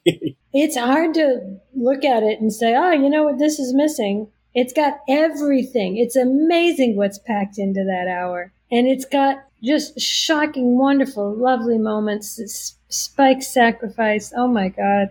And funny. It's, it, it isn't one of those things where you drop the humor because this one's important. No, the tone is consistent. Yeah. It's, and it, that moment, that act break moment where Buffy says we're going to win, that's huge. And I was thinking about it as I watched yeah. it. If I had written it, I would have said, I think, I think we can win. And she says, we're gonna win normally you'd be told, you know, don't take the drama out of it. Don't make it an absolute we're going to win, but it but it works. It absolutely works. It's so much more powerful. And I was struck by the, the her leadership because one of the things that I thought was so amazing about that show was that nobody ever doubted her ability to be the leader. She was so clearly the leader. Everybody on her team turned to her without question. She was the leader, and no, no, and and she's the leader right up till the end. When when she says a thing, you see the weight that it carries, and I love that. So I gotta ask before we close out, real quick. Then they do kick Buffy out of the house like two episodes prior to this. Right, right, right. well, it's sort of like you need low notes for the high notes to shimmer. You know, in screenwriting, it's the it's the long dark night of the soul before the big victory. And what was it like uh, bringing Eliza Dushku's faith back? Yes, to bring faith back, to bring back, you know, Angel, and you know, it's there's something wonderful about that. The gang's all back together. It's important. Hi, I'm Kimberly Ann Southwick. Oh, the Buffy finale. So many notes. It's one of the better slash best series finales that there are. Star Trek: The Next Generation being the best uh, of all time. Anyway, uh, because there's closure, but there's not too much closure. It leaves it open, obviously, for us to envision our heroes minus one in the future. Anya's death maybe unnecessary. Uh, so many great lines. So much of that, like legit 90s ish. I know it's the early 2000s at this point, but still like girl power, uh, but like made real. A lot of good magic happens here. There's so many good little scenes too. It doesn't lose its sense of humor and man, did I cry watching it and then rewatching it today. Monica Usubreen. Um, what I remember is how much I was dreading watching it. When I fell in love with TV shows, I fall hard. And um, that cast was so important to me that I remember just like for months before watching it, just being devastated because they were going to leave my life. And then I watched the end, which was both so beautiful and so empowering, and then sent me into a massive depression because they left my life. But you know, I still watch it. But I, it's just funny to me because it's like I hate endings. I hate them so much when I love characters. So um, my inability for closure is what I remember most. But um, they did. I thought the ending was beautiful. I remember watching um, Captain Marvel and weeping when, when the flashback when she's like hitting the ball, and then there was a little girl hitting the ball when I rewatched it. And I'm like, ah, I'm crying again. Little girls can be slayers or superheroes. that will always make me cry. Hey, I'm Alistair Patton, and these are my closing thoughts on Chosen, the last episode of Buffy the Vampire Slayer. The first time I saw this episode, I'm pretty sure I bawled my eyes out, and I've done that every single time I've watched this episode since then. It's an incredibly like emotional event uh, to watch this episode. I like that we were able to give time to each of the cast members so that we could have, especially like our our Scoobies, so that we could have a kind of a final farewell. For me, this show really just shows what it is in its character work. You know, from when the characters come into the show and who they are now, the seventh season, leaving the show. Like, for example, we have Anya, who came in third season and is not a person or a demon who would do anything for anybody, and then ending the series as she is, you know, sacrificing herself for somebody else, for a human.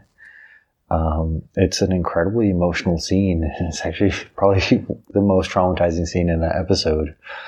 I love this show so much. Um, it's a pillar of who I am. Buffy taught me to be strong. She taught me what strength means and how you can share your strength. So, Buffy, I love you. And thank you so much for the show. And to everybody who created the show and in it, thank you so much. Hey, this is Angela Rockstar, and I remember watching the Chosen finale when it first aired, and I remember thinking, yes, Spike, because I'm a Spike stan, getting his redemption arc there because he deserved. He really did. And I also remember how badass Willow was and just the power and that spell that gave all the potential slayers in the world the power. Yes. And all I kept thinking was, oh my God, this is going to make such an incredible girl power spin-off of a show where they can just go all over the world. They don't, I mean, Buffy is important, but like they could do it with or without. And just going around finding the potential the slayers that had been given their power and and having a story of each one and I, I really believed that then. And now when I watch it, I'm still like, you know, this could still work.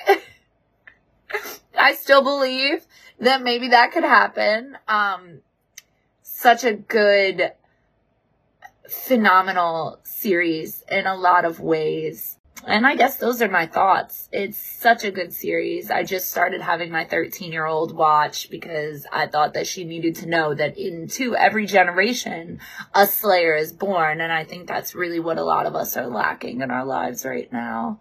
uh, as far as Chosen goes, I think, I think it was a great series finale. I think it did everything that it needed to do and hit all the points correctly. And I'm just beginning Buffy again right now. So I'm, I'm a Buffy fan forever.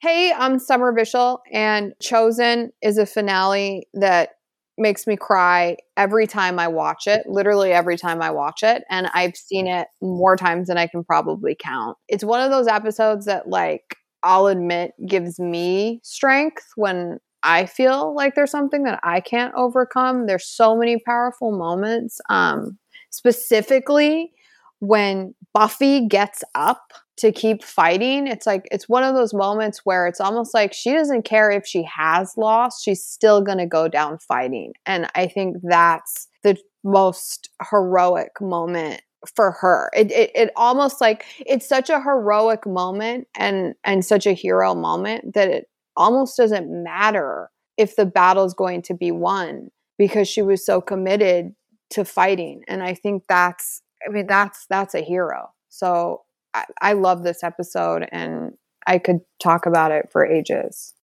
Hi, this is Philip Ellis, and I don't actually remember the first time I saw the Buffy finale. I know it must have been weeks or maybe even months after it aired in the States because of the delay we used to have getting American TV. And I'm fairly certain that the internet spoiled the big reveal of every Slayer in the world being activated. But I kind of don't care. Just because, in my mind, season seven's absolute slog of repetitive, dour storytelling all became worth it with that final episode. It's like we were all trapped in the same dark, airless room for a year, and then finally somebody let us out into the light. Here's the thing about Chosen it's not actually necessarily interested in resolving the story that the show has been telling all season. Um, and I'm fine with that because let's be honest, the, the plottiness is the worst part of season seven. But what the finale does do perfectly is resolve the character arcs that have been going on since, you know, the very first episode. Um, so, you know, we have Buffy finally learning to not be the, you know, world on your shoulders loner weirdo that, you know, sort of constantly uh, separates herself and detaches herself from her support network only to, you know, then regret it. Um, and then look at Willow. They finally, finally ditch the magic is drugs thing, and instead uh, they finally figure out how to how to tell a story about power, and they make power all about intention. Because when Willow was using magic selfishly or for revenge, it begat corruption and pain and suffering. But when she uses it benevolently uh, to empower all these young girls to stand up and make the world a, a, safer, better place for themselves and for others, that's when she's able to kind of wipe her slate clean and, and really step into her utmost power. And it's a it's a gorgeous moment just seeing the the white hair and the and the white light and and sort of that goddess image. It's it's it's beautiful. Um, it's a moment that works on Buffy that wouldn't work on Angel, I think, because Buffy as a show is all about the black and white and while that's simplistic and frustrating at times because there is nuance, I think that in terms of a finale, the broad strokes are fine, and I still get goosebumps every time she says, Oh my goddess, because I'm basic. I also love the little arc that Faith goes on with Robin. I think I personally believe that any man who identifies as a nice guy deserves to have his name on some sort of list, but I will make an exception for him uh, because he's beautiful. And I love that the last time we see Faith on screen, she's beginning to open up to the possibility of a healthy relationship for, you know, let's be honest, the first time in her life. Uh, and same. And I think ultimately that's what I love most about this finale as a whole. It's that after going through hell together for years, these characters can all finally see the light at the end of the tunnel and the, the possibility of a, a new and better world. And now James Marsters on Chosen. Hello to Slayerfest 98. Thanks for asking me to take part in this Buffy uh, celebration after 25 years.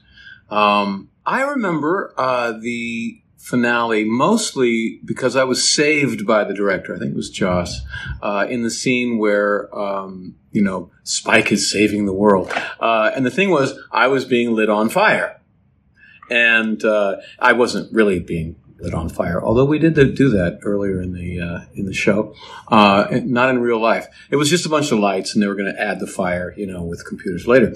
Um, but I was arguing, look, man, I'm on fire. I don't care if I'm a vampire. That hurts. So I should be responding in some way, like you know.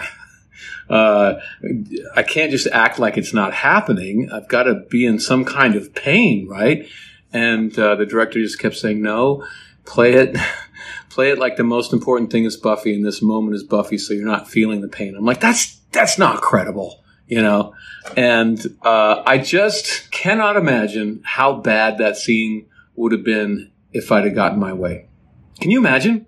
I love you, Spike. Uh, well, I know you don't, but thanks for saying it. I mean, like, it's just, oh, so bad.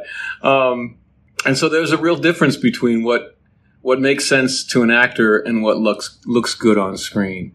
And uh, I, you know that scene would have had no poetry. It would have had no lift had I uh, gotten my way uh, and been in pain. So thank you to the directors of Buffy. Saved my bacon.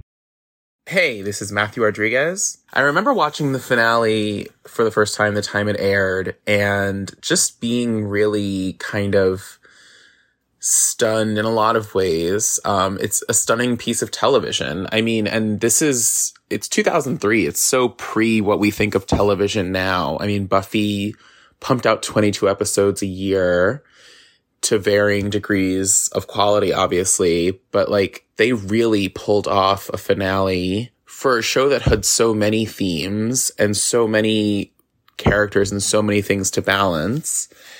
I think it was a reminder as the series ended of like why we had spent so much time with these people. And I felt like the finale was properly emotional it wasn't the plottiest finale, and there was a lot of the, you know, like we knew they were going to go down into the seal. We knew there was going to be a big fight, and we wanted a big fight. We wanted to see Buffy in like one of her toughest battles, and we got what we wanted. And I felt like, obviously, there's sadness. I mean, seeing Anya die was very sad, but I felt almost like held and coddled by the writers. Like I was, you know, it, it just was such an it was so well done it was so well done i just i only have positive memories of of watching it and reacting to it it's evan ross katz um, first of all congratulations on powering through all 144 episodes of the series an incredible feat and uh, i really enjoyed listening to you and your guests commentaries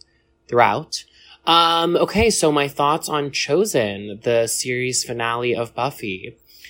You know, I'm gonna give it a 7 out of 10 in that I think it is a relatively memorable finale with some really strong moments. I think my favorite of which would definitely be the conversation between Angel and Buffy because I feel like it was the writers, specifically one writer, uh, recognizing the fact that fans kind of, there was some fan service necessary in the series finale. And I, I appreciated them understanding that and giving it, us that. Um, and yeah, I appreciated the callback in the hallway between the four original stars of the show, harkening back to, um, the harvest. I thought that was a, a fun little throwback, although, there is some like questionable dialogue. I know like I think it's Willow and Xander. There's something about like shopping. They say something about shopping and it just feels very like they wouldn't actually say that. Um, but obviously there's some less than great parts like Anya dying, um, that I don't love. And, uh, I think it did the best with what it could, but I am not a big fan of season seven on the whole. So I feel like the series finale had to wrap up a lot of season seven plot, um, in addition to sort of wrapping up the overall arc of the story. But I think they sucked the landing. I'm really, I was really glad to see uh, Dawn at the end. I was glad to see Faith make it out. Um, and I think it was a satisfying series finale, all things considered. So seven out of 10. I don't think it's the highest point of the show, but it's nowhere near the lowest. And, uh, if it's on TV, I am definitely staying on the channel. You know what I mean? Anyway, thank you for allowing me to rant. And uh, again, congratulations on finishing the series. All right. Well, thank you all so much. This has been quite the journey. We also will be back next week. Uh, Zach will be hosting, co-hosting with me. We're going to be doing the season wrap up because we always have a season ra- recap. Um, and Kirsten will be co-hosting the uh, 25th anniversary of Welcome to the Hellmouth with me. Um, and yeah, but if you liked Slayerfest 98, I'm sure at this point you know where to find us, but you can find us on social media at Slayerfest X98 on all social media platforms, TikTok, Instagram, Twitter, and you can find us on Apple Podcasts, Spotify, and YouTube, and anywhere else you get your podcasts. You can support us on Patreon, which would be very much appreciated. Uh, my mother and I still have three more episodes of Buffy to watch together over there. Um, and if you want to follow me, I am at Ian X Carlos. Kirsten, where can everyone find you? You can find me on the shelves of your local bookstore, uh, continuing the story of new chosen ones in Slayer and Chosen, which is very uh, aptly titled, or online at, at Kirsten White or at author Kirsten White. And Adam, where can everyone find you? You can find me on all socials at the Adam Sass. You can also find me on your bookshelves wherever you buy your books with my uh, with my YA thriller debut, Surrender Your Sons, and then this September my uh, YA rom com debut, uh, The 99 Boyfriends of Micah Summers. And Dana, where can everyone find you? You can also find me on a dusty bookshelf somewhere in a in a lesbian bookstore in a in the basement. Um, but you can also find me working to create sustainable queer media at Dana Piccoli on Twitter and Instagram. That's two C's one L. And Zach, where can everyone find you? Uh, you can find me and Ian co-hosting a, a podcast all about horror. We, we say talk show now because it's a video format, all that. We can you can find us on Twitter at My Bloody Judy, uh, YouTube My Bloody Judy, and My Bloody Judy on all podcasting platforms. And Ashley, where can everyone find you on social media? You can find me uh, hopping around Twitter at MythTaken314. All right, everyone. Well, that is a wrap on Buffy season seven. We will see you all next time. Bye.